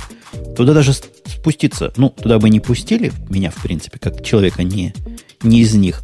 Я смотрел сверху, там специальная смотровая галерея есть, куда можно зайти и посмотреть на все это, на весь этот цирк. Сильное зрелище. До сих пор помню, как они бегают, кричат, толкаются – какой-то даже не цирк, а какой-то зоопарк даже со стороны. Хорошо, что у нас Бобук не блогер какой-нибудь, а то бы он, наверное, вообще не мог в подкастах участвовать с его горлом. Я думаю, что тогда бы он был более такой натренированный, и никакие там крики на Росновского или iPhone ему бы не мешали да, принимать участие. В общем, приняли, давайте примем решение, что Бобуку надо переквалифицироваться в брокера, пускай идет, занимается. Вот воспитывает а как вам, голос. Как вам вот этот убийца? Напомни мне, коллега Грей, как назывался тот сервис, который взломали и гордо об этом на Хабре рассказали. Best Person? Best Persons, да, .ru. Я прав, что usable логин это что-то в ту же самую сторону. Э, боюсь, да. То есть тут тоже какая-то э, примерно такая. То есть там, там немножко не так, это, ну, тоже, в общем-то, это э, хранение паролей, по-моему, вот что-то такое. Да, это точно. Сервис по центральному хранению паролей и замене, они как-то круче пошли. То есть они заменяют все места, где пароль запрашивается на всех сайтах, на свой собственную, на свой собственный диалог. Угу. На картинке, которую я прислал на ссылке, показывают, как это с Gmail работает. То есть весь этот кусок ввода Gmail меняется на их логин который где-то там у, у себя запоминается, ну, вот такая вещь интересная. И немножко это странновато а, в век OpenID и всего вот этого развития. Вот еще одно такое делать. Хотя, хотя далеко не все OpenID поддерживают, так что можно это и понять. А, в принципе-то да, но с другой стороны, я вот я как раз недавно прочитал небольшую заметку одного из разработчиков, который сказал, что ну его нафиг это, это OpenID, он в действительности сто лет не нужен, потому что это, в общем, вещь совершенно для гиков. А, потому что, а, во-первых, оно мало понятно рядовым пользователям, таким mm-hmm. стандартным.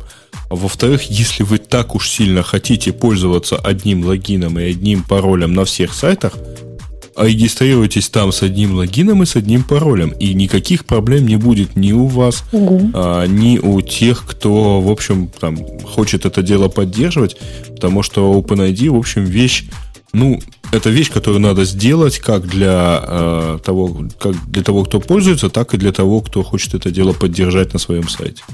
Не, ну подожди, вот, я могу только на, на американском языке сказать give me a break. Потому что фигня это все. Нельзя сравнить один юзернейм пароль, который ты везде суешь, с OpenID.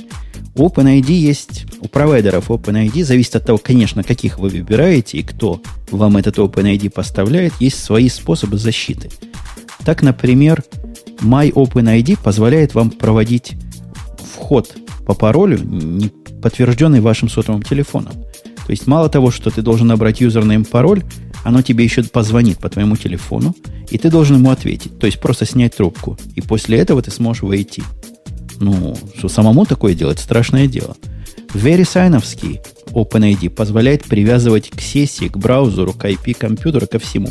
Это гораздо более защищенная вещь, может быть, чем просто username и пароль, который ты один на все используешь. Хотя, конечно, идея хранить все яйца в одной корзине мне тоже кажется странноватой. Ну Поэтому и более у меня есть того, несколько OpenID. Э, более того, Жень, э, ты же понимаешь, что вот эти все развесистые функции э, проверки, там, верификации того, что это именно ты пользуешься своим OpenID, ну, в лучшем случае будут использовать 1% людей, которые вообще поймут, что такое OpenID.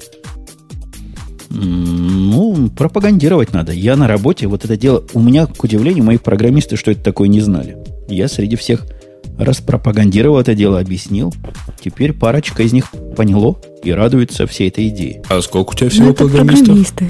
Ну, парочка из тех, наверное, двух десятков, с кем я разговаривал. Ну, вот видишь, даже вот среди откровенных 10%. гиков, по идее, 10% проникновения этой вот идеи пользоваться, просто пользоваться OpenID. Ну, так да, нам да, надо обычным людям это продвигать. фиг объяснишь, на самом деле. Даже вот я как-то такой не самый, может быть, мега тупой блондинка, я и то долго не могла разобраться, что это такое, там искала в гугле, что это такое, как этим пользоваться. В общем, медленно я разобралась, и единственное, почему я начала им пользоваться, потому что мне было лень регистрироваться в чьем-то блоге, но очень хотела составить комментарий к интересному посту. Вот, а вот так, в принципе, как-то это все, не знаю, ну и вот этот сервис я бы позиционировал, о котором мы начали говорить, Usable Login, который, по-моему, еще не, не активен. Он где-то в 2009 году станет пускать людей. Вот это для тех сайтов, которые OpenID, на мой вкус, не поддерживает. Ну, или для тех людей, которые не разобрались, в какое место OpenID запрягать. Примерно в эту же сторону у нас есть еще одна тема для сайтов, которые почему-то в 2008 году не поддерживают RSS. Вы видели эту шикарную mm. штучку? Сугубо гиковскую. Ну, просто гиковскую в третьей степени. Ну, это даже, я бы сказал, не гиковская, потому что, а, в общем, такие штуки были, это просто веб-сервис, до этого были многочисленные программы, которые позволяли а, примерно те же функции делать. Речь идет о сервисе Feed43, который позволяет создать канал из сайта, у которого нет RSS-канала. Вот все-таки его создать и попробовать, так сказать, его использовать. Кинул, Если... кинул в чат ссылочку. Я... Что у нас там в чате происходит? Какие-то какие дети набежали, что ли, и всякие глупости пишут. Э, так вот, сервис Fit43, по-моему, от того же автора, который в свое время What's New написал. От нашего человека. Хотя я могу ошибаться и могу что-то путать. Если вдруг кто-то точно знает, скажите, от него или не от него. Я, честно говоря, не помню. Я помню эту программку как под названием What's New. А, ну, я, честно говоря, не вникал, вот что это, так сказать. Но, в принципе, механизма парсинга, в том числе и достаточно интеллектуального, а, там вот веб-страниц, их масса, это могут быть, то есть есть, например, многочисленные сервисы, когда у тебя есть некий свой кабинет а, персональный, и это такой персональный поисковик по твоим сайтам, вот, который оттуда выдергивает, как-то обрабатывает, может быть, склеивает сюжеты и так далее. Э, если к Fit 43 возвращаться, я честно попытался его использовать. Я решил вот что. Взять свой подкаст Умпутунком и попробовать с него сгенерировать фит, притворившись, будто у него там не было. Но в принципе понятно, как это делать. И в принципе понятно, что, наверное, 1% из, в лучшем случае 1% интернет-аудитории вообще сможет понять, как его запустить и, и как хоть какой-то результат получить, а желаемый результат – наверное, 1% из этого 1% сможет понять, но тем сервисы хорош. Не для всех. Явно не для всех. Ну, в общем, такие сервисы даже не столько для гиков, сколько для людей, которым нужно мониторить какое-то количество новостных источников, например, и использовать их так. Ну, может быть, может быть и так. Он мне по своей экзотике, по своей вот этой трудной входимости в голову напоминает я Yahoo Pipes, который я всегда в таких ситуациях вспоминаю. Да, То есть видно, что вещь могучая. Такую вещь вспоминал. Вещь серьезная, но как-то явно и сильно не для всех. Да, ну тогда давай вот еще один на... знакомый да, хотел давай, сделать давай. типа сервиса с комментариями, то есть сайт, например, у которых не реализованы комментарии к новостям, как-то там специальный скрипт, который вставляется, в общем, вот что-то тоже вроде такой же накладки для тех программистов, которые что-то не доделали. Ну, есть такой сервис. Мы как раз комментариями от такого сервиса с коллегой Грейми пользуемся. И не один такой сервис, кстати говоря, есть. А, их, как я в свое время выяснил, штук 5 примерно, там, включая Pioneer, это G, э, JS Kit, э, когда вот, да, централизован такой сервис комментариев. Ну, нет, штука, конечно, хорошая, э, но меня она привлекает с точки зрения того, что вот спамеры теперь спамят не мой сервер. Ну, как-то для блогов это одно дело. Вот э, это продвигалось в каком-то смысле, как для сайтов таких нормальных, приличных, но у которых по каким-то причинам комментариев нет. Ну да, ну да, ну да. Как раз для этого и... Мне как раз думалось в сторону другого сервиса. Комментарии, ну ладно. Но вот сервис опросов, такой я тоже уже видел. Хорош. Было бы хорошо иметь, и такие есть. А сервис статистик – Почему-то сервиса статистик вменяемого пока никто не выпустил. Ни для подкастов, ни для... Да ни для чего. Какие-то они все странные и условно очень работающие. Ну, Статистика в смысле что? Посещения, например, которые вот разные всякие есть, там лайф интернет и прочее. Ну, вот более, более что-то тонкое, чем лайф интернет, чем все вот эти кнопочки, которые вы ставите. Я интересуюсь, например, статистикой скачивания файлов, статистикой что-то такое такое, такое. Ну, неужели непонятно, что такое? Вот что-то такое, которое туда интегрируется. Мне хотелось бы, чтобы на каждую статью у меня в сайте автоматически выводился номерочек, в котором было сказано, сколько человек сюда заходило, сколько прочитало, сколько прослушало. Очень в интегрированное WordPress решение. Вот что-то в виде комментариев, которые мы используем, но для, для статистик. Вообще, знаешь, я вот когда начинала заниматься вебом, вот что любопытно, например, вот если взять российские сайты, там все как-то очень традиционно, особенно не сейчас, а чуть пораньше, допустим, создается сайт, и обязательно надо поставить кнопочку там и от Рамблера топ-100, и это, как это называется, от Life Internet, и еще там какие-то разные левые счетчики. Вот если взять американские сайты, даже домашние, там как-то очень часто, кроме фидбернера, никаких ни кнопочек, ни счетчиков. Вот у вас с этим вообще как? Не развито было или что? Ну, Фитбернер... Э, не, ну, всякие вещи есть. Ну, э, ребят, просто всякие эти статистики, они же все равно рассчитаны на то, что ты их будешь загружать, загружать вместе с веб-страницами. А поэтому э, это, в общем, достаточно такая, понятно, для MP3 файлов там немножко какой-то нужен другой подход. Статистика, которая предоставляется под прессом, вот для WordPress, оно там немножко другое. А, поэтому там оно, к сожалению, не показывает нормально, что и как. Я много раз видел, что у меня там 25 тысяч скачиваний. А Google поэтому... Analytics не умеет? Analytics. А Google Analytics не умеет подцепляться к файлам, потому что файлы не есть а, HTML, а, так сказать, страничкой. То есть ты его не браузером забираешь, и в него внедрить не получится. Ой, нас просят в чате повторить последние несколько страниц, несколько минут. Ну, а, ребят, я не знаю, что-то там, может быть, и падало, но я вижу, что оно скорее поднимается, поэтому да, да, да, радикально ничего тут как, какое-то какое-то изменение было, но может быть отвалился один из кластеров. И да, один из кластеров выключился. Точно. И то, что быстро поднялось, как мы знаем, упавшим не считается. Так что нормально, не волнуйтесь. Да, так что переконнектись. Опа, вот теперь все упало, действительно. Это они были правы. Падает туда-сюда. Ну ничего, поднялись. Не-не-не, вот у нас красная линия, вот этот самый пик. Вот там сейчас 4, там сейчас 0, по-моему. Или 4, 4 слушателя. Ой, бедные слушатели. Мне кажется, это что-то одномоментное. Я надеюсь на то, что это одномоментное. Но в любом случае, пропавший результат а, можно ну, раз будет... не все упало, значит, кто-то остался, значит, не все кластеры упали. Так что пересоединяйтесь, дорогие товарищи. И... Ты кому это говоришь? Если они упали, никто не слышит. Да. Ну, тогда я им по это напишу. Напиши им про это, что пересоединялись. Я смотрю, есть ли у нас еще что сказать. На Нет, у нас есть, подожди, много. если мы сейчас во имени... Э, знаешь, после последних двухчасовых шоу, вроде кажется, как мы еще... Есть еще, есть и вот этот вот самый а, видео-поисковик замечательный. Я его сегодня а даже ты его нашел, да, ты его нашел, этот поисковик Я тебе он... даже... Э, о, поднимается канал, э, так что можно смело рассказывать дальше. Я тебе даже инвайт туда выслал, но они инвайты высылают где-то там с задержкой на, на сутки, кажется. То есть я, я не надеялся, что я его успею потестировать. А, поэтому ну, давайте тогда и расскажу. Речь идет Давай. о каком-то совершенно новом Genuinely Radical, как они написали, о видеопоиске – а, в котором, а, во-первых, проиндексировано достаточно много видеоматериалов, действительно много, там проиндексировано большинство существующих таких массовых источников типа YouTube, Google Video а, и многих-многих других.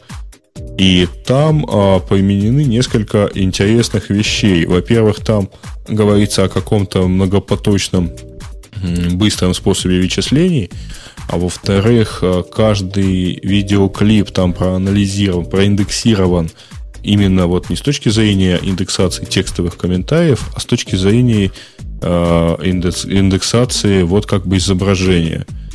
Более того, там распознаются э, лица, возможно, что-то похожее вот на то, что мы обсуждали в прошлый раз в Пикасе, распознавание лиц. А, ну, естественно, распознаются известные лица. То есть распознается, например, там Иоанн Павел II или там вокалист Металлики или еще кого-нибудь. А, и после этого, вот если вы что-то ищете конкретное, то вам выдается такой большой список клипов. Каждый из клип разбит, как бы там покадровая разбивка идет в нем. Ну так, ключевые сцены выделены и можно искать отдельно, посмотреть их отдельно, посмотреть, что есть в этом клипе. А кроме того, распознаны и выведены отдельно можно вот, например, если ввести запрос Металлика, то дальше сверху появится э, список э, людей, которые вот как бы распознаны на этих клипах. И дальше можно искать отдельно там по одному гитаристу, отдельно по другому. Э, еще отдельно можно отобрать клипы, в которых есть почему-то Клинт Иствуд черт его знает. Там, там действительно он в каком-то из клипов, в нескольких песнях он там упоминается, и а, это там еще есть а, Том Круз, поскольку Металлика к одной из миссий невыполнимо писала саундтрек. Вот. Э, почему там в каком-то месте вокалист Нирваны упомянут, я совершенно не понял, потому что вот тут у них совершенно ничего близкого нету. Видимо, все-таки вот это уж точно глюк. Вот. Но, в общем, очень так интересная технология, она естественно глючит, она естественно пока еще недостаточно там сильная бета, работать возможно только в залогиненном состоянии, там нет ничего публичного. А, но вообще говоря, вот у меня возникло странное ощущение, то есть когда она начинает, когда начинаешь смотреть там вот персон, которые используются в клипах, очень красиво распознается и фильтруется все, все замечательно. А если не э, разделять вот так по людям, которые там используются, Ну, в общем, немножко иногда бред. Полный. Олечка, скажи мне, я внедрюсь в его тут рассказ. Поток сознания. Оно нам надо вообще? Оно нам вообще надо? Тебе часто вот приходится искать по клипам. Я пытаюсь ее поставить. Да. Мне тоже кажется, я вот задумалась, может быть, нужен такой поиск, вот если бы они по звуку сделали, речь бы распознавали, это да, то вот Умпутун, например, скажет там, я когда-то уже об этом рассказывал, да, и попробуй найди, не переслушаешь же все. А вот видео как-то вот ни разу в жизни не возникало никакого желания, так что даже не знаю. Ну, Оль, ну представь нет. себе клуб твоих фанатов, которые задались целью найти то самое первое видео, а, в котором там ты что-то вещаешь со своего дивана. Даже не знаю, у меня, по-моему, нет ни единого видео, где я вещаю. Даже, мне кажется, вот если люди делают нормальное видео и нормально его выкладывают, то они как-нибудь там, не знаю, подпишут, там Аляпка вещает с дивана или Аляпка делает что-то еще. Ну, как-то странно выкладывать видео, ничего, им никакой информации не дав. Если информации нет, то, может быть, это уже и плохое видео. Вот так что есть... текстовые поисковики, мне кажется, все это могут пока. Вот если глядеть на это дело как аналогии на устройство блочного доступа и последовательного доступа, то в принципе видео все еще и аудио в нашем сознании остаются устройством, не устройством, технологией последовательного доступа. С для того, чтобы, большим, да? Да, для того, чтобы найти что-то в аудио, нужно его перекручивать последовательно. Никакой особой индексации, никаких особых тагов, которые помогут вам найти то место. Ну, в принципе, есть главы и чаптеры, но все это, конечно, полумеры. С текстом уже давно все не так. Текст – это устройство совершенно случайного доступа. Можно в середину пойти, поисковики тут вам помогут. А аудио и видео все-таки пока не в той лиге, поэтому нам вот с Олей это трудно в голову вкладывается. Мы люди старых традиций. Для нас аудио надо прослушивать последовательно, видео надо просматривать последовательно.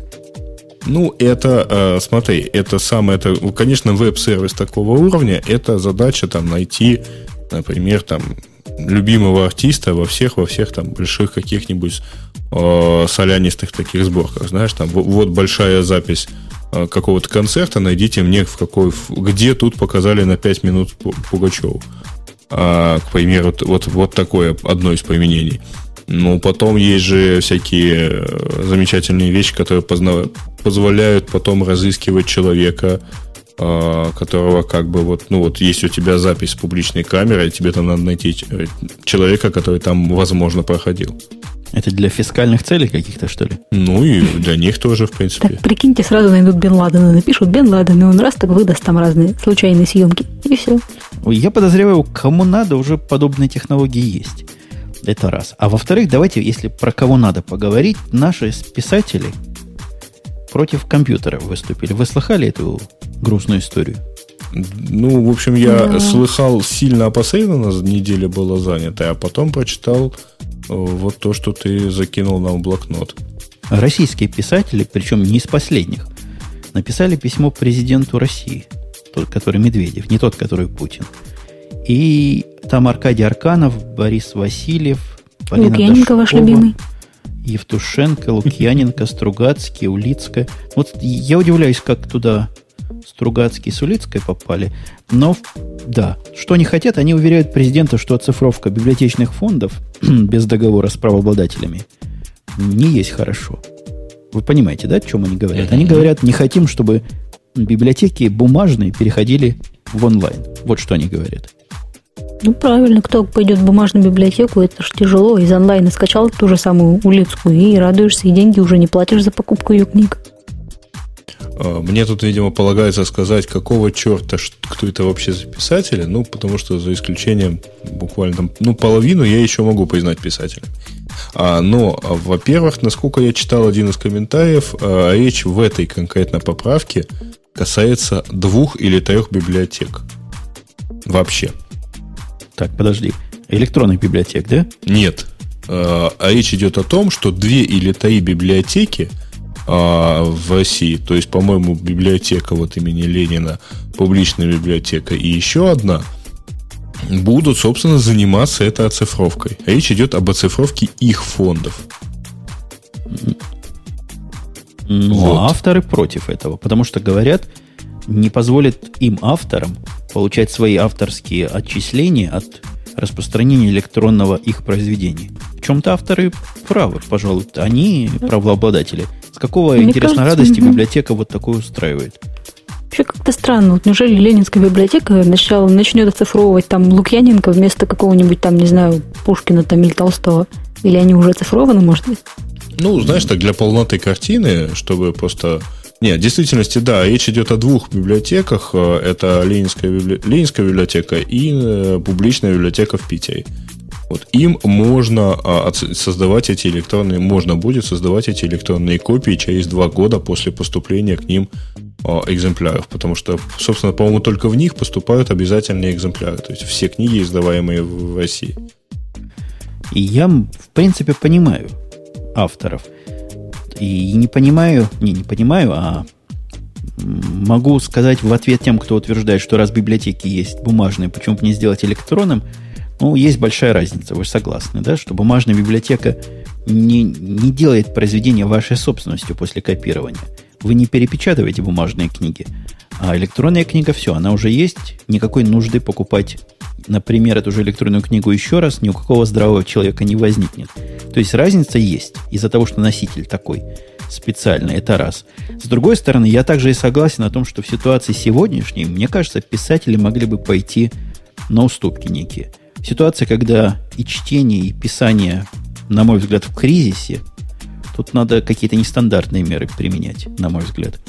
Ну, э, смотрите, во-первых, э, того же Лукьяненко на протяжении, по-моему, в 2004 э, только попросил, убрал все свои произведения из публичного доступа. До этого все его абсолютно книги были доступны у него на личном сайте полную версию. Собственно, первую его книгу я именно так с экрана и прочитал с его официального сайта. А у Стругацких, по-моему, практически все, что издавалось э, во всех вариантах и так далее, есть как на Либру, так и на любых других вещах. И больше Борис Стругацкий, по-моему, ничего особо не пишет. Тем более, что там, собственно, Аркадий Стругацкий-то умер давно. А более того, э, Кого еще там привести в качестве примера? Аркадий Арканов, ну, я бы совсем не сказал, что он супер популярный в интернете а писатель, писатель сатирик, и, по-моему, как-то его... Ты как-то его... у нас оторвался. Не, я не оторвался, я задумался. То есть, по-моему, его просто никто не читает в интернете. Оля, а ты книжки читаешь, признайся, которые буквами написаны? Ну, да. А, в смысле, которые бумажные, что ли? Или а, которые бумажные или электронные. Где буквы есть? А, ну да, конечно. Я вообще очень много читаю, и практически у меня не бывает такого, наверное, периода в жизни, когда бы я вообще ничего не читал. И читаешь все исключительно ворованное, как мы тебя знаем. Неправда. Я тут, знаете, я, между прочим, недавно открыла для себя, чем удобна Москва, да, потому что заказала в магазине книжки, там буквально несколько книжек, и доставка всего что-то 100 рублей, и тебе это все привезли домой, и стоит это все так недорого. В общем, клево. Я тут даже себе бумажных книжек накупила. Стопочка теперь лежит, буду читать. надо внести какую-то ложку дегтя в это так сказать, замечательное настроение. Я несколько раз покупал книжки в московских магазинах, причем э, для того, чтобы было удобнее, я их просил доставить на московский же адрес. А в среднем э, этот заказ превращался, в общем-то, где-то в день там, в течение дня несколько раз надо было написать им письмо, там они отвечали, а у них не оказывалось какой-то книжки, они не могли поехать. А, оказывалось, что я им заплатил за экспресс-доставку, а экспресс-доставку не сделать не могут, поэтому, пожалуйста, закажите еще чего-нибудь на вот эту же на сумму экспресс-доставки. А, в общем, должен честно сказать, там более локальные интернет-магазины а, или более глобальные типа Амазона, они как-то нервов тратят гораздо меньше, чем московские. Я заказал как раз в тему 3 или 4 дня назад на 400 долларов книжек на Амазоне – для рабочей библиотеки. Некоторых по пару экземпляров, некоторых по одному экземпляру. Они тоже такие интересные. Они так оптимизируют твой заказ. Во-первых, сами разбили на куски, чтобы в посылке вошло. Во-вторых, куски, которые у них уже есть, и могут сразу отправить, отправили отдельно. Видимо, в каком-то месте я не запретил эту оптимизацию, теперь эти книжки ко мне ручейком приходят. По посылочке, по другой. Хотя в самом деле там должна была быть, я подразумевал, большая коробка придет и все. Нет, уже две пришло, еще не все тут. У меня с этой оптимизацией была замечательная история, когда я заказал тайдиска, они мне соптимизировали, сказали, вы знаете, получится доставить двумя а, значит, э, посылками, Вот, одна пойдет там вот тогда, одна, одну мы отправим тогда-то, а вторую вот тогда, тогда-то. А я, э, значит, сориентировался так, что, может быть, лучше тогда я сдвину до даты второй посылки вообще выполнения всего заказа, а, а когда они пересчитали, оказалось, что оно пойдет все равно двумя, так сказать, посылками. Только теперь пойдет сначала одна книжка, один диск, а потом два других. Хотя второй, первый, ну, в первом варианте второй приходил раньше, на неделю где-то. Ну, в общем, там в Амазоне тоже так, такие глюки бывают всякие. Ну, вот это Ой, в действительности... Да-да-да. Недавно для себя открыла. Я вообще, не знаю, почему-то понятия не имела о существовании сайта Я мобилка, этот Лебедевский, где электронные книжки, и, в принципе, там такие цены, что я даже глядя на эти цены, вполне без зазора могу книжки покупать, а не скачивать. А что за цены? Почем там? Ну, там рублей по 30, по 40, там по 50, по-моему, по 60 максимум. В общем, не знаю, замечательно. Формат FB2, там все так просто и удобно, что просто Подожди, супер. я ходил на сайт покупать книжки на русском языке, они там были дороже, по-моему. Вот это куда я как-то Яндекс деньги однажды смог потратить. По-моему, самое дешевое было 70 рублей через вот эту ли, Литру или Лиру, или Рули, вот что такая Литрес, общая система по-моему, есть. какая-то такая, Литрес, да, да. да. Там они и за 150, я видел, книги бывают. Ну, я вот сейчас открыла, это я мобилка, вот здесь вот у него тут музыка, книги, вот если ткнуть на книги, сейчас музыка вот 150, например, а книжки вот 27, 36, 32, 26, 38, 32, в общем, вообще, говорю, такие цены смешные. То есть доллар, доллар полтора стоит книжка. Ага. Здесь дороже. Здесь дороже. Здесь книжки стоят такие, так же, как и печатные практически. Ой, когда-то особо... я э, покупал э, книжку для Palm Reader. У меня был Palm TTI. Э, и я купил книжку для него. Замечательная книжка. А, но меня поразило не это, меня поразила изысканная э, вещь, э, ну, как бы изысканная технология защиты контента. Она защищалась паролем. Причем в качестве пароля, знаете, что выступало? Попробуйте угадать. И твой email. Нет. Название веб-сайта, который это продает. А, не угадаешь. Это действительно стопроцентная защита, потому что паролем выступал номер твоей кредитки, по которой ты купил эту книжку. Понятно было, что ты не отдашь это никому другому ни в коем случае. Такая простая действенная вещь. Ну, какая-то... Это сомнительный способ. Потому что если из твоего зипа выч, выч, вычленить пароль, что можно, ты, твое privacy пострадает, твоя identity утечет. Ну, Тут в принципе, спрашивают, да? что за маразм покупать текстовые файлы? Конечно, может быть, со стороны какого-нибудь программиста, который текстовый файл воспринимает как набор ноликов там с расширением текста, то это одно. А вот, скорее всего, это надо воспринимать как плод умственного труда писателя, я вот так думаю. С каких mm. это пор ты так начала думать? Ты у нас была поборников поборницей пиратов всю жизнь. Действительно, я Нет, помню ну... это озадаченное молчание, в общем-то, сразу двух гиков после твоих заявлений про лицен... нелицензионный софт. Ну, софт это одно. Книжки за 30 рублей, если можно купить, то я их даже скачивать не буду.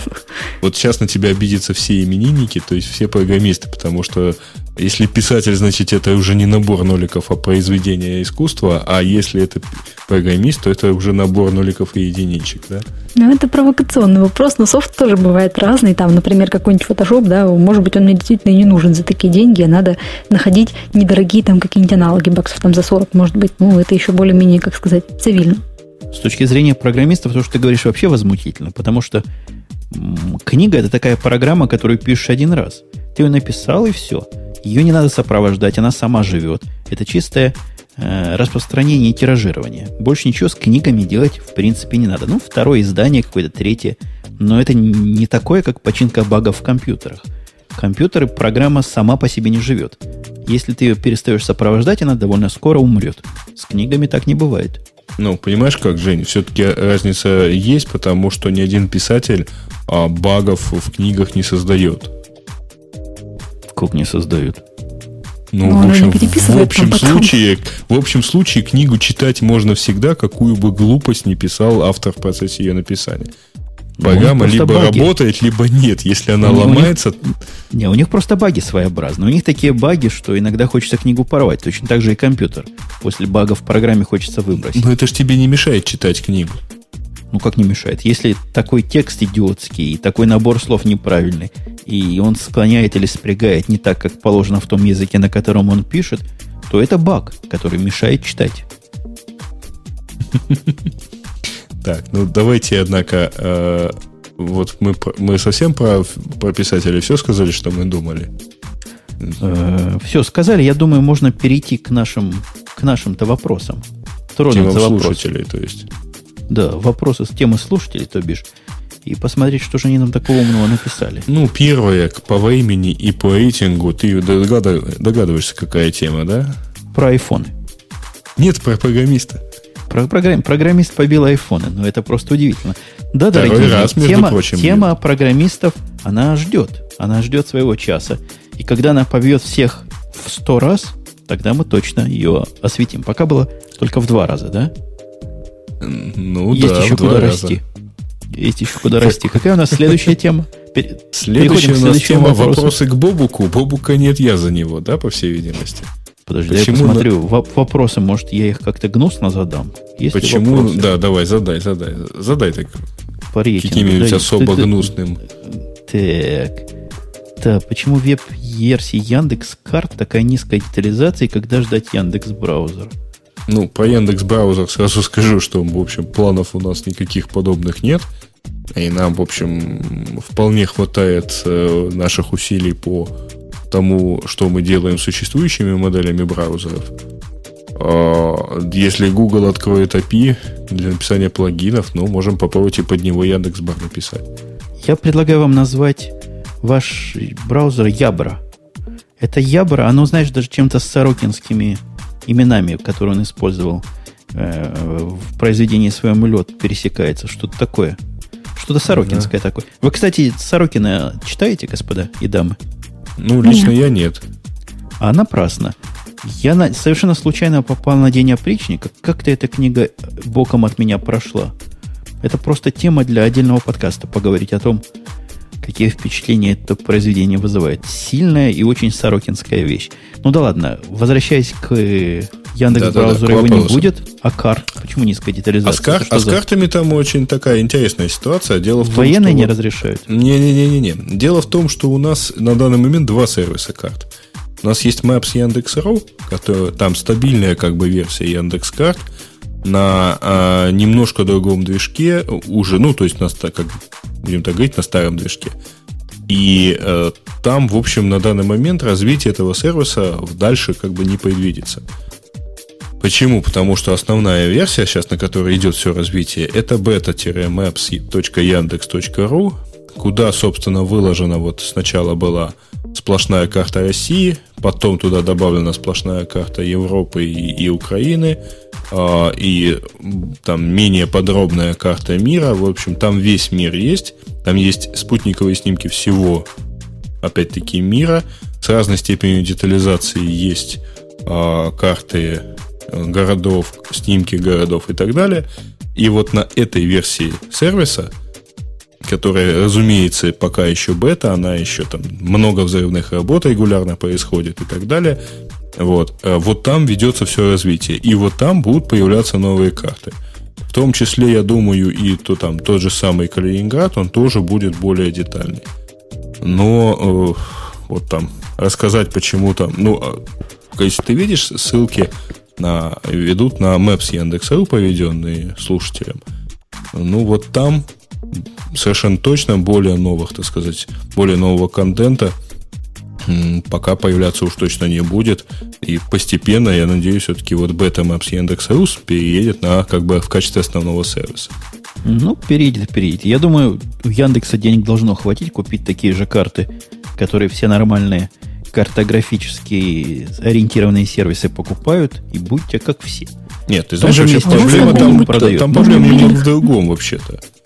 А, там проблема в том, что э, не в том, чтобы э, как бы найти деньги и купить карты. Нет, проблема в том, чтобы найти карты. А вот у нас сейчас та карта, что вот мы собрали э, по вот большинство городов, большинство карт, которые имеют отношение там, к России и к Украине, они, в общем, мягко говоря, качеством не страдают. Там в России одно положение, в Украине другое, но качественных карт все равно не очень много. Они все перерисовываются, очень многие перерисовываются просто из старых советских карт. Там по мере возможности исполнителя они доводятся, там где-то переписываются названия, а, где-то там дорисов, пытаются дорисовать города. Ну, в общем, то есть там подожди, все подожди, очень подожди, так подожди. Я, я, я внедрюсь. А когда на машине едешь по GPS, там же карты нужны хорошей детализации для того, чтобы знать, где сворачивать. Их как-то нельзя вместе перекрутить, свернуть, соединить, на спутниковые наложить. А, нет таких карт для России и Украины. Вот таких подробных. Э, а как вы, точно. простите, ездите, например, по Москве? По Москве есть такая карта? Он что, Росновский ну, рассказывал. Ты что Москва, Москва не, не ну, вот тебе-то уж можно так сказать, э, смело сказать, что в Москве не весь мир сосредоточен. Ты, ты, ты, хорошо, что Бобука нет, он бы тебе сказал. Ну, Аляпка есть в качестве новорожденной москвички такой. Э, я не понимаю, ну, куда карты по делись. Этого. Почему когда... военные не дают? Не, ну... Я не понимаю. Есть же карты. Ну, в случае атаки врага мы должны знать, куда войска не, ну, карты, карты должны Почему поддерживаться, карты Жень. То есть, вот, к примеру, я купил год назад, кажется, э, или даже, или, ну да, да, уже год назад, а, купил GPS э, марки там Prestige, и там iGo седьмой версии, кажется. А, там все, конечно, замечательно, но Ой, там даже есть там карта Одессы, там есть карта Киева. Ну, естественно, она не может отразить изменения в дорожном движении, которые там у нас регулярно могут происходить. Это во-первых. А во-вторых, там в 2004 году построили новую трассу Одесса-Киев. Вот карта про это еще не знает. Год назад был 2007 год вообще-то. По поводу карт. Я тут нашел вчера сервис. Удивляюсь, что раньше не нашел. Собирался ехать с работы в часов, часов, наверное, 7 вечера. Хотел как-то узнать, какой трафик. Оказалось, есть такой сайт Traffic.com называется, который показывает загруженность дорог в реальном времени. Представляете, красота какая? То есть я могу сесть себя в автомобиль, включить iPhone и смотреть вперед туда, как ну, оно ты знаешь, весь в радости. Ты знаешь, я могу тоже сесть в автомобиль, включить, ну, правда, не iPhone, для iPhone пока это не нарисовано, а, у нас, а могу включить пока что Nokia, запустить на ней мобильный Яндекс карты и посмотреть, какая загруженность дорог, например. Ну, по Одессе пока недостаточно достоверная, а по Киеву с Москвой вполне. Когда у вас там, кстати, навигация появится? Мне уже это все смущает. Главы в аналогичной программе там хоть какой-то Ну, понимаешь, э, значит, что навигация вещь э, такая, она очень своеобразная, и она, она... Ну, маршрутизация. Я понял, понял, прокладка маршрута. А, штука mm-hmm. эта крайне, я бы сказал, не то чтобы сложная, она очень критична ко всякого рода обновлениям. Вот там, например, завтра запретят там левый поворот на какой-то улице, и это же должно быть там в течение энного количества дней, даже не недель, отражено в этой карте. А, Слушайте, ну, он, нам, верно, он, да. подожди, ну, Оля, он, нам, он, он нам ну. просто это отмазка. Это Яндекс. Знаешь, мне это нужно с точки зрения пешехода. Вот если взять, я, например, в Москве, да, так я здесь недавно, я ориентируюсь абсолютно туго, и мне нужно хотя бы посмотреть, в какую сторону мне идти. Мне там, неважно, поворачивать можно, там, обходить нужно, хотя бы направление знать, хоть какое-то примерно. Я еще добавлю к этому свой камень. У меня в течение двух лет был GPS-приемник, который был подключен э, к Pocket PC, который на Windows Mobile. И это была одна из первых GPS-систем вот таких. Да, одна из первых. И программа была тоже одна из центровых. Никаких возможностей обновления там не было. Я прекрасно два года ездил по картам, которые не обновляются вообще, никакие повороты нигде не, не корректируются, и нормально. Нет, подожди, было. ты ездил Этого, не что? по... В Одессе каждый день ез... меняют Ты знаки? ездил не по картам, где каждый день, где не меняются эти. Ты ездил по дорогам в стране, где вот там сто лет назад этот поворот был налево, и он сто лет, на... и он сто лет там есть. Не, ну бывают дорожные работы, которые не отражаются, понятное дело. Подъезжаешь, там знак висит, дорожная работа. Едешь дальше, он тебе пересчитал и все дела. Мне кажется, ты преувеличиваешь необходимость частоты Нет, апдейтов. А, частота апдейтов там все равно очень важна, и важна она там, особенно в условиях, понимаешь, сейчас вот города э, там, российские и украинские, они поняли, что у них есть проблемы с трафиком, и они регулярно их пытаются решать. Киеве за последние полгода порядка там 10 улиц стали односторонними. Причем улиц в центре города. Как ты понимаешь, там сразу начинаешь... Надо объезжать не там два, а там 4-5 кварталов. И, и прокладывать, то есть прокладывать эту дорогу в том числе. И в Одессе, кстати говоря, тоже достаточно много улиц за последние 10 лет стали односторонними. Поэтому, увы, да. Ну, возможно, ты и прав, возможно, и надо обновлять. Мой Том-Том последний, он обновляться умеет. Я с удивлением обнаружил, что он вновь э, сделанную скоростную дорогу у нас тут на 88-й сделали кусок скоростной. Вдруг стал понимать. А оказывается, я когда его ставлю заряжаться, я и забыл, что поставил маковскую программу, которая автоматически все это дело синхронизирует. Ну, условно полезно, ладно. Хотя, на мой взгляд, не критично. Следующая наша темка – американские спецслужбы. Ну, я там не есть про День программиста, но мы-то ее уже подробно осветили. Да? Может, поговорили, да. Социальная сеть для американских спецслужб. А? Да. Где, где инвайт? Где инвайт, как нас тут правильно спросили? А, мне дали как, чтобы они как представителю своего общения? Как представителю спецслужб, поскольку я тут на вас-то вещаю и разлагаю, 10 э, инвайтов есть. Могу раздать, но только для... Это как первый шаг вербовки, вы имеете в виду. Привлечение, завлечение. Ага. Грейн уже наш. А, а ты, Оля, возьмешь инвайтик? Даже не знаю, как Вот зачем российские не провайдеры внедряли систему SORM. Вот это вот теперь они это послушают и, так сказать, используют. Так что, Оля, если сейчас кто-то постучит в дверь, ты же будь готова. Если что, ты э, отрекалась, да, отникивалась, вернее. Вы по поводу вы по поводу постучите в дверь, напомните мне в после шоу, я вам такой случай из жизни расскажу. Просто аж кровь ага. в жилах застынет. Хорошо. Не, ну, в общем, мне нравится, конечно, фраза про Сеть? место, где раньше э, вот сотрудники секретных служб не могли обмениваться, а сейчас смогут. Ну, что ж это за место-то такое? Ну, раньше они имейлы писали, а теперь у них появится Знаешь, у меня есть такое, у меня есть другое ощущение, что раньше у них считалось дурным тоном там обсуждать а, фигуру сотрудниц, а теперь у них появится место для этого. Мужской клуб. Чего Оля хотела сказать? Ну, я говорю, они там знакомиться, наверное, будут, а то вот им как-то, наверное, не это не хочется, скажем так, так, что-то меня отвлекли тут. Э, вот я к чему говорю, что, например, им уже запрещают там регистрироваться на каких-то социальных сервисах, а тут они будут, наверное, между собой общаться. Они же большие компании, поэтому там людей много, не все друг друга знают, и может это будет какой-то такой способ завести какие-то новые отношения. Может быть, социализация шпионов. Хорошее дело. Пускай. Но они, может, будут объединяться, там, обсуждать ход расследования чего-то. Ну, ну в общем, я, я все-таки надеюсь, что они этого делать не будут. Ну, потому что как-то я совсем плохо себе представляю, что это будет с безопасностью. Следующей темой это был, мы как-то перестали называть да, фамилии. Это вот давал а, Влад Сион. А, а у нас сегодня Оля есть. Это означает, что Оля тебе сегодня... Да, между прочим, мы, мы сейчас проголосуем, а ты вот займешься футболками. Без тебя вот это как-то не живет. Точно, да. точно, точно. Да, это был Влад Сион. А следующая тема Пашка Ар. Утверждает, что есть сервис, веб-сервис для разработчиков, который умеет склонять имена, фамилии, mm. даже ники. Видимо, на русском языке. И почему-то ну, у вас потому на что нет, Украли, это, купили? собственно, естественно, наша разработка. Это такая штука называется склонятор, а, которая, да, вот ей даешь на входе некое э, имя, а оно его склоняет по падежам. Ну, более того, могу сразу сказать, что аналогично у нас умеют э, какие-то библиотеки склонять и там по единственным множественным числам.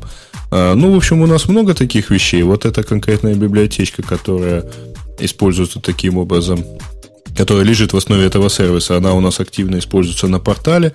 То есть, если ты зайдешь на главную страницу, ты увидишь а, всякие там автоматические типа а, автоматически изменяемые надписи, ну, типа даты, например, да, вот сейчас написали, что сентября. Ну, и понятно, что это э, написано автоматически, а не человек руками правит. А, вот. И, кроме того, обработка падежей, ну, естественно, тоже есть там когда мы формализуем, приводим слово к нормальной э, форме, э, то есть к именительному падежу в единственном числе, мы, естественно, тоже используем вот такие средства лингвистической обработки. Ну вот решили это дело как бы, ну, не то чтобы соусорсить, а вот положить дать людям возможность тоже попользоваться. Штука полезная, кстати говоря, потому что если вспомнить, а, у очень многих сервисов а, в лучшем случае а, всякие вот такие изменяемые, зависящие от названий, ну, от, от числа или от падежа надписи, они либо аккуратно обойдены, а, ну, вот можно посмотреть, например, на главную страницу Radio T, да, а, то есть там в зависимости от разных слов, от разного количества комментариев, там же никак не изменяется а, слово, да? Ну да, полезный, полезный сервис. Базару нема. Понятно, что такой сервис нужен для русского языка и языков, подобных русскому языку. То есть зачем в английском языке такое надо, никто не знает. И не надо. Ну, в английском языке все хорошо. проще, там Коми... стилинг натравил на слова, и все понятно. Ну, то есть усечение стало. Конечно. А, а русский язык, русский язык велик. Я попробовал здесь ввести аляпка, попробовал ввести умпутун, все правильно просклоняло. Хотя мне не видится, это уже задача такой сложное склонение. Но иметь сервис, который сделал это, сделал это хорошо, правильно и публично отдает этот XML-чик, хорошее дело, я вполне за. Да, следующая тема, а, присланная красным ежом, что для Linux выпущен rootkit принципиально нового типа – принципиально новая техника скрытия сетевых сокетов, файлов и процессов злоумышленника, который для версии Linux, э, ядра Linux 2.6 ну вот мне непонятно, да, в этой истории, почему компания, которая называется не хакерская группа, а называется компания Immunity Inc. и занимается она по, по тому, что они утверждают, исследования в области компьютерной безопасности – Почему они не анти-руткит выпускают, а руткит? Ну, это кому они что доказывают? Совершенно непонятно вообще, зачем они это делают. Э, э, да, вот действительно, что они хотят доказать, совершенно непонятно. А зачем э, выпускать именно уже э, тщательно разработанные вот способы именно всю эту безопасность обойти, тем более непонятно. Ну, не знаю, может, у них какие-то там конфликты есть э, там с тем же Линусом. Мне кажется, это крыша для какой-то хакерской группы. Я не знаю, что за компания Immunity Inc., но что-то в их поведении меня не, ну если это умная хакерская группа, зачем они раскрывают собственные, как бы, собственный инструментарий? Ну, чтобы за деньги продавать антируткит, например.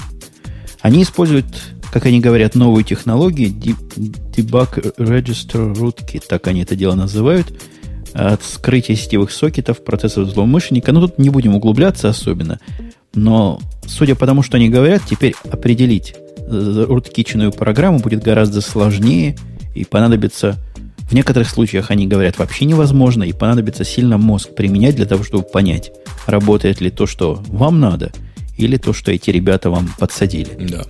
Следующая новость это про то, что T-Mobile официально объявила дату начала продаж телефонов на базе Android. 23 сентября, типа, оно наконец стартует. Ну, да, это бог. И что там а, а это будет, по-моему, HTC Dream, да? Другого вроде как никакого работающего телефона не должно быть. А, у него еще нет никаких там фото, Ой, изображений? Подожди, ну, Я просто ты, вот ты кроме фейков ничего не видел. что фото, по-моему, давным-давно было, да. Да? Э, если кто найдете, а вот есть изображение, есть как раз по посмотреть. той ссылочке, которая вот приведена прямо в э, комментарии. А, ну, я должен сказать, что единственное, что ну дай-то бог, если оно наконец выпустится. Это этому самому андроиду сколько? Год уже скоро будет? Ну, с виду, конечно. Ну, то есть, в отличие ничего. от Apple, которая долго молчит, открещивается, мы никогда не будем делать айфонов, ну, и телефонов и так далее, а потом предъявляет готовый в общем, хорошо работающий iPhone, я вот не очень понимаю смысла сначала очень много говорить про прогрессивнейшую платформу, а потом год эту платформу по мере ее устаревания все-таки пытаться как-то внедрить в жизнь. Ну, для них это явно не главная такая, не главная задача. Я не знаю, как у вас. У вас-то Яндекс компания не очень большая. Но вот по-настоящему в больших компаниях такое бывает. Чего-то хорошее начинаешь, а потом оно как-то само в течение, может, лет живет, умирая, возрождаясь. Возможно, это будет возрождение андроида. Возможно, это так и запланировано какими-нибудь менеджерами. Кто его знает? Компания действительно Google велика слишком для такого правильного и сильного продвижения продукта. И уж больно они широки, в отличие от Apple. И там, и, и сям, и сюда копают, и туда копают. Ну, что Apple делает? Ерунду всякую. Пару железок и пару операционных систем. Google, ого-го. Ну да, следующая тема у нас аж, про... Аж замолкли от такого наезда все. Следующая тема у нас iTunes 8, ну и так далее. Мы, по идее, обсудили. В общем, как, как я сразу и сказал, что мы ее, скорее всего, и обсудим. Да, вот и тоже на Яндексе почему-то Punta Switcher. Тоже украли, Нет, купили, не украли, да? а купили. Собственно, э, сотрудники, по-моему, наши работали над Punta Switcher еще в конце прошлого года, а где-то полгода назад официально купили все права на программу у ее автора. В общем, мы готовы поддерживать как ее автора, так и саму программу, и будем дальше поддерживать. Вот, так что ну, какой-нибудь недоверчивый попросил на, накладную показать на то, что купил. Нет, ну, можно, не, я можно верю. попросить автора программы Сергея Москалева, автора программы и автора поисковой системы Punta.ru, э, так сказать, подтвердить. Но, в общем, я не думаю, что он будет отказываться. Молчит автор. И я вижу, я не вижу автора в чате. Раз автора в чате нет, значит молчит. Не, я, конечно, шучу шуткой. Э, что касается свитчера, ну, я уже в прошлый раз говорил, как назвать компанию, выпускающую виндузиатский продукт исключительно, никакого хорошего и приличного ну, Жень, слова подожди, ты не же нахожу. прекрасно понимаешь, что вот задача такой работы с э, клавиатурой под маком, она не задача просто портирования программы. Там же совершенно у системы другой метод, так сказать, работы с этими прерываниями, поэтому задачка, мягко говоря, не так уж просто решается. За, Конечно, задача это есть нечто привязанное к низкому уровню, но это нечто, мне кажется, по сравнению с умом, который там должен быть, эти замены совершенно не техническая вещь. Это интеллектуальная и умная штука. И я надеюсь, Punta Switcher это делает правильно. Так вот, всю эту логику можно вынести отдельно, а всю технику... Ну, все равно отдельно. ее надо сделать, это во-первых. Причем, а, ну, что ж теперь, оставлять без э, новой версии а версия, по-моему, 2.6, которая до этого была актуальной, она чуть ли там не несколько лет ей уже было. Ну что же, оставлять без новой и хорошо поправленной версии всех пользователей под виндой, э, пока не сделаем то же самое для Макинтоша? Оля, я думаю, мы ответим «да». Нечего им расслабляться. А Оля правильно? у нас полностью на Макинтоше? На версии пусть им не будет. Конечно. Я, конечно, полностью, уж что-то года три, по-моему, полностью. И я, когда только перешла с винды на винде, я года три, опять же, пользовалась пунктом свитчером, просто очень плотно я на него подсела. Я даже, у него есть такая замечательная функция, как дневник, то есть она тырит все, что ты вводишь на клавиатуре, и иногда это удачно. Допустим, что-нибудь пишешь, у тебя падает браузер, и, в принципе, пункт свитчер все запомнил, никаких Особенно у тебя проблем нет, хорошо, если на голове рвать не надо. Google Chrome, да?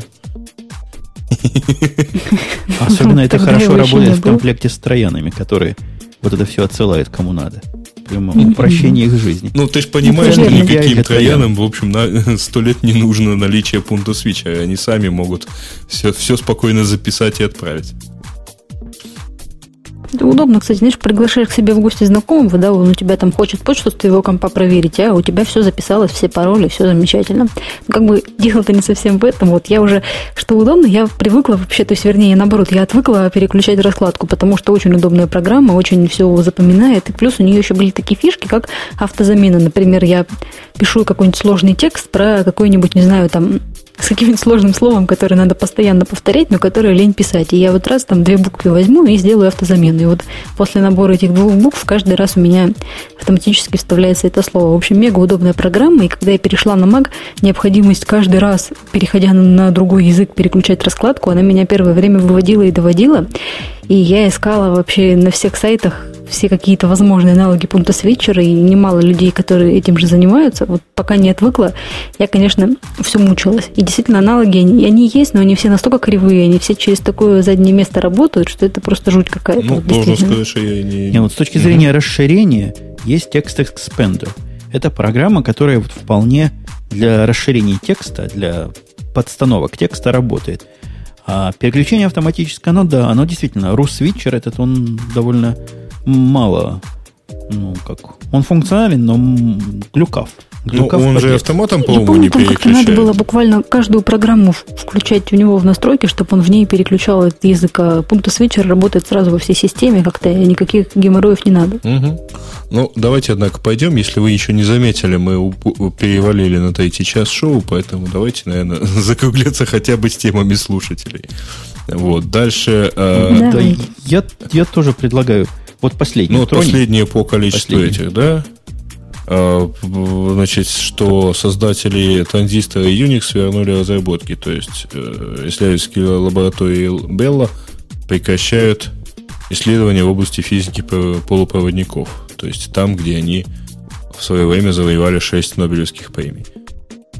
Ну, я уже не раз ругался на то, что Нобелевские премии за транзисторы давать. Это какое-то падение, это какой-то низ – но это к теме не очень относится. Э, они наукой-то... Они и занимались до этого прикладной наукой. Я не понимаю, чего они там, собственно, такого закрыли. Я, честно говоря, вообще не очень понимаю, что там... А что можно еще сильного такого изобрести в области физики полупроводников? То есть, ну, наверное, можно, но, наверное, вот дальше как раз и идут нанотехнологии. Понятия не имею, но, наверное. Нам надо бы физика какого-то в чат, чтобы сказал, но физики там молчат, одни химики выступают. Ну и хорошо. Э, предлагаю, да, на этом, на этом свернуть. Хотя есть у нас компания Sans. Ой, там дальше и Ubuntu есть. О, а это интересно, слушайте, а это интересно, я такого не слыхал. А Раскей нам даже ссылочку дал. Это как что? Это а, как... Ну, как общем, SourceForge. Это как Google да. код. Ну, единственное, что, что они Сейчас как я... бы чуть-чуть для себя это делают. А, то есть с ориентацией, да, mm. вот на OpenOffice, на Java, на MySQL, на OpenSolaris. Ну, слушай, ну интересно. Возможно, это и интересно, но, по-моему, ничего такого. Э, ну, еще один SourceForge. А что этого не хватает? Не, ну интересно, может, они какие-то какие-то... Надо походить по нему, посмотреть. Если это Sun, то наверняка он для Java как-то заточен, должен быть заточен. И посмотрим, трудно пока сказать. Интересная новость, дал ссылочку. Поглядим, поисследуем. Не готов я к тому, чтобы его обсуждать. Все, предлагаю да. закрывать а эту балалайку, потому что невыносимо, невыносимо долго мы говорим. А голосовать будем. Почему же не проголосовать? Ну, вообще, вы чем дальше, тем дольше начинаете говорить. Я прямо уже ну, В данном случае не вы, а мы. Потому что... Это, это раз. А во-вторых, я вам вот что скажу. Нам там писали, что радиошоу таким не бывает. Ничего подобного. Я вчера по пути домой ехал и слушал шоу, по-моему, Том Селливан его зовут. А может не Том, но то, что Селливан точно. На Fox News Radio. Это шоу три часа идет официально. Три часа. Радиошоу. Один человек, к нему иногда приходят какие-нибудь помощники, и чист, чистого времени, конечно, меньше. Они из часа минут 20 рекламы имеют. Тем не менее, шоу в 3 часа бывает. Да. Голосовать, напоминаю, Голосуем. голосовать. голосовать. Лично мне голосуем? нравится тема про социальную сеть американских спецслужб. Оля, чтобы твой голос не был решающим. Скажи, что так, тебе а нравится. Что у нас там еще было? И что-то, что-то какая-то была тема про пунктус вечер, да, которая была? Ну да. Это же пользовательская да, была, да? А, ну вот, но мне он понравился, да. Она. Ну, тут я... А мне, мне обе нравятся. Я даже не знаю, что... Предлагаю две выбрать. Будет два победителя. Подожди, а как, как это вам? ты сейчас а? вот две выберешь? То есть ты воздерживаешься, да? А или воздерживаюсь, или можно условно мой голос за два считать. Я один половину туда, один половину сюда. Как на Хабре. У крутых мужиков Надо много будет голосов. это, выездные выборы э, устроить. То есть к Бобуку сейчас на дом кого-нибудь с бюллетенем послать. За кого он голосует? Я взял на, О, я взял на себя голос Бобука. И голосом Бобука я голосую за спецслужбы, а своим голосом поддержу Олечку. Хорошо. Итого, ну, да. Две футболки. Ура две футболки Уф. уйдут. И кому, кому идут, Оля Влад разберется. Сион Вспомнит и ну, да, вот, старая. Стоило да. Стоило прийти, уже сразу эксплуатируют, да. а? Офигеть. Ну, в общем, пишите мне там в Джабер, в почту, в общем, все это найти легко в сети. Значит, это был Влад Сион, и это был Корвин. кто? Корвин, кто про... Корвин, да. Да. Корвин, по-моему, у, у обоих уже есть футболки. Но ничего, Насчет футболку иногда менять надо. А Корвина, по-моему, это одаривали. Ну, посмотрим, ладно. Сколько Это можно в тешно. одной ходить? Пусть меняет иногда. Да, то он ее, может, не стирал даже. Он и футболка, которую касались руки оляпки. Руки-то хоть шучу. чистые. Ну что, ну что, господа и дамы, мы будем на этом завершать наше уже замечательное шоу. несколько несколько затянувшееся, но просто мы, Оля, не могли отказаться от удовольствия с тобой пообщаться, тебя послушать, хотя ты и редко могла внедриться в монологи этого Да. нудного соведущего. Да, вообще, я, я помню, пальцем. когда он у вас только появился, он был такой скромный, говорил Я так мало, а сейчас как был. начнет, так попробуй его перебей. Не, ну вы, в общем, не старайтесь перебить Тогда- в действительности. Тогда, тогда он был молодой, у него не было такого сильного компрессора, который кого хочешь перекомпрессирует. Я напоминаю, что вот этот самый, который молодой, но не молод, это был Грей из города. Ты сегодня Да, из если, Одессы, раз я такой перекомпрессированный весь, то я весь из Одессы.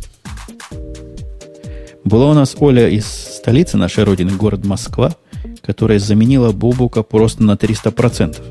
Да я думаю, Бобука заменить никто не сможет, давайте уж так его обижать не будем. А пусть голос не теряет, и, как пишут в чате, пить надо меньше. Ну, меня Э, кто-нибудь ну представит? да, а вот это вот Ну, товарищ, давший очень интересный совет, про него сейчас Оля скажет. Дай, дай Оле, дай Оле не говорить, да. Не даст он, не, Не, даст. не говори, Оля, говори. прям давай, вообще, пойди. ты, ты вообще, Представляй. ты тут участвуешь в каждом шоу, ты еще наговоришься буквально, еще можешь хоть запредставляться. А его, наверное, знаете, мне кажется, может, его Бобук забивает. Я, я же как бы это, извините, пожалуйста, на радио ты редко слушаю. Вот, и поэтому не могу сказать с точностью. Ладно, неважно. В общем, э, у нас тут был еще и Умпутун, который проживает в городе Напервиль, который рядом с Чикаго. Вот, и всем он говорит, что он из Чикаго, но, в принципе, мы будем ему это прощать, потому что он у нас просто клевый и замечательный, и без него бы это шоу точно, я думаю, не Ну состоялось. да, правда? разумеется, просто А, источника, абсолютно, кто бы нас еще точно. делал так вот. А то бы мы тут И с тобой кто сейчас бы- скажет Да, вот заветное если бы слово, которое мы так Грей, долго ждем? Мы бы тут с тобой подрались и переспорили бы друг друга, в итоге бы А у меня есть кнопочка, я могу Я компрессии поднять. А я скажу громко заветное слово, которое называется «До свидания, дорогие слушатели, услышимся на следующей неделе». И на этом официальный Пока. кат. Пока.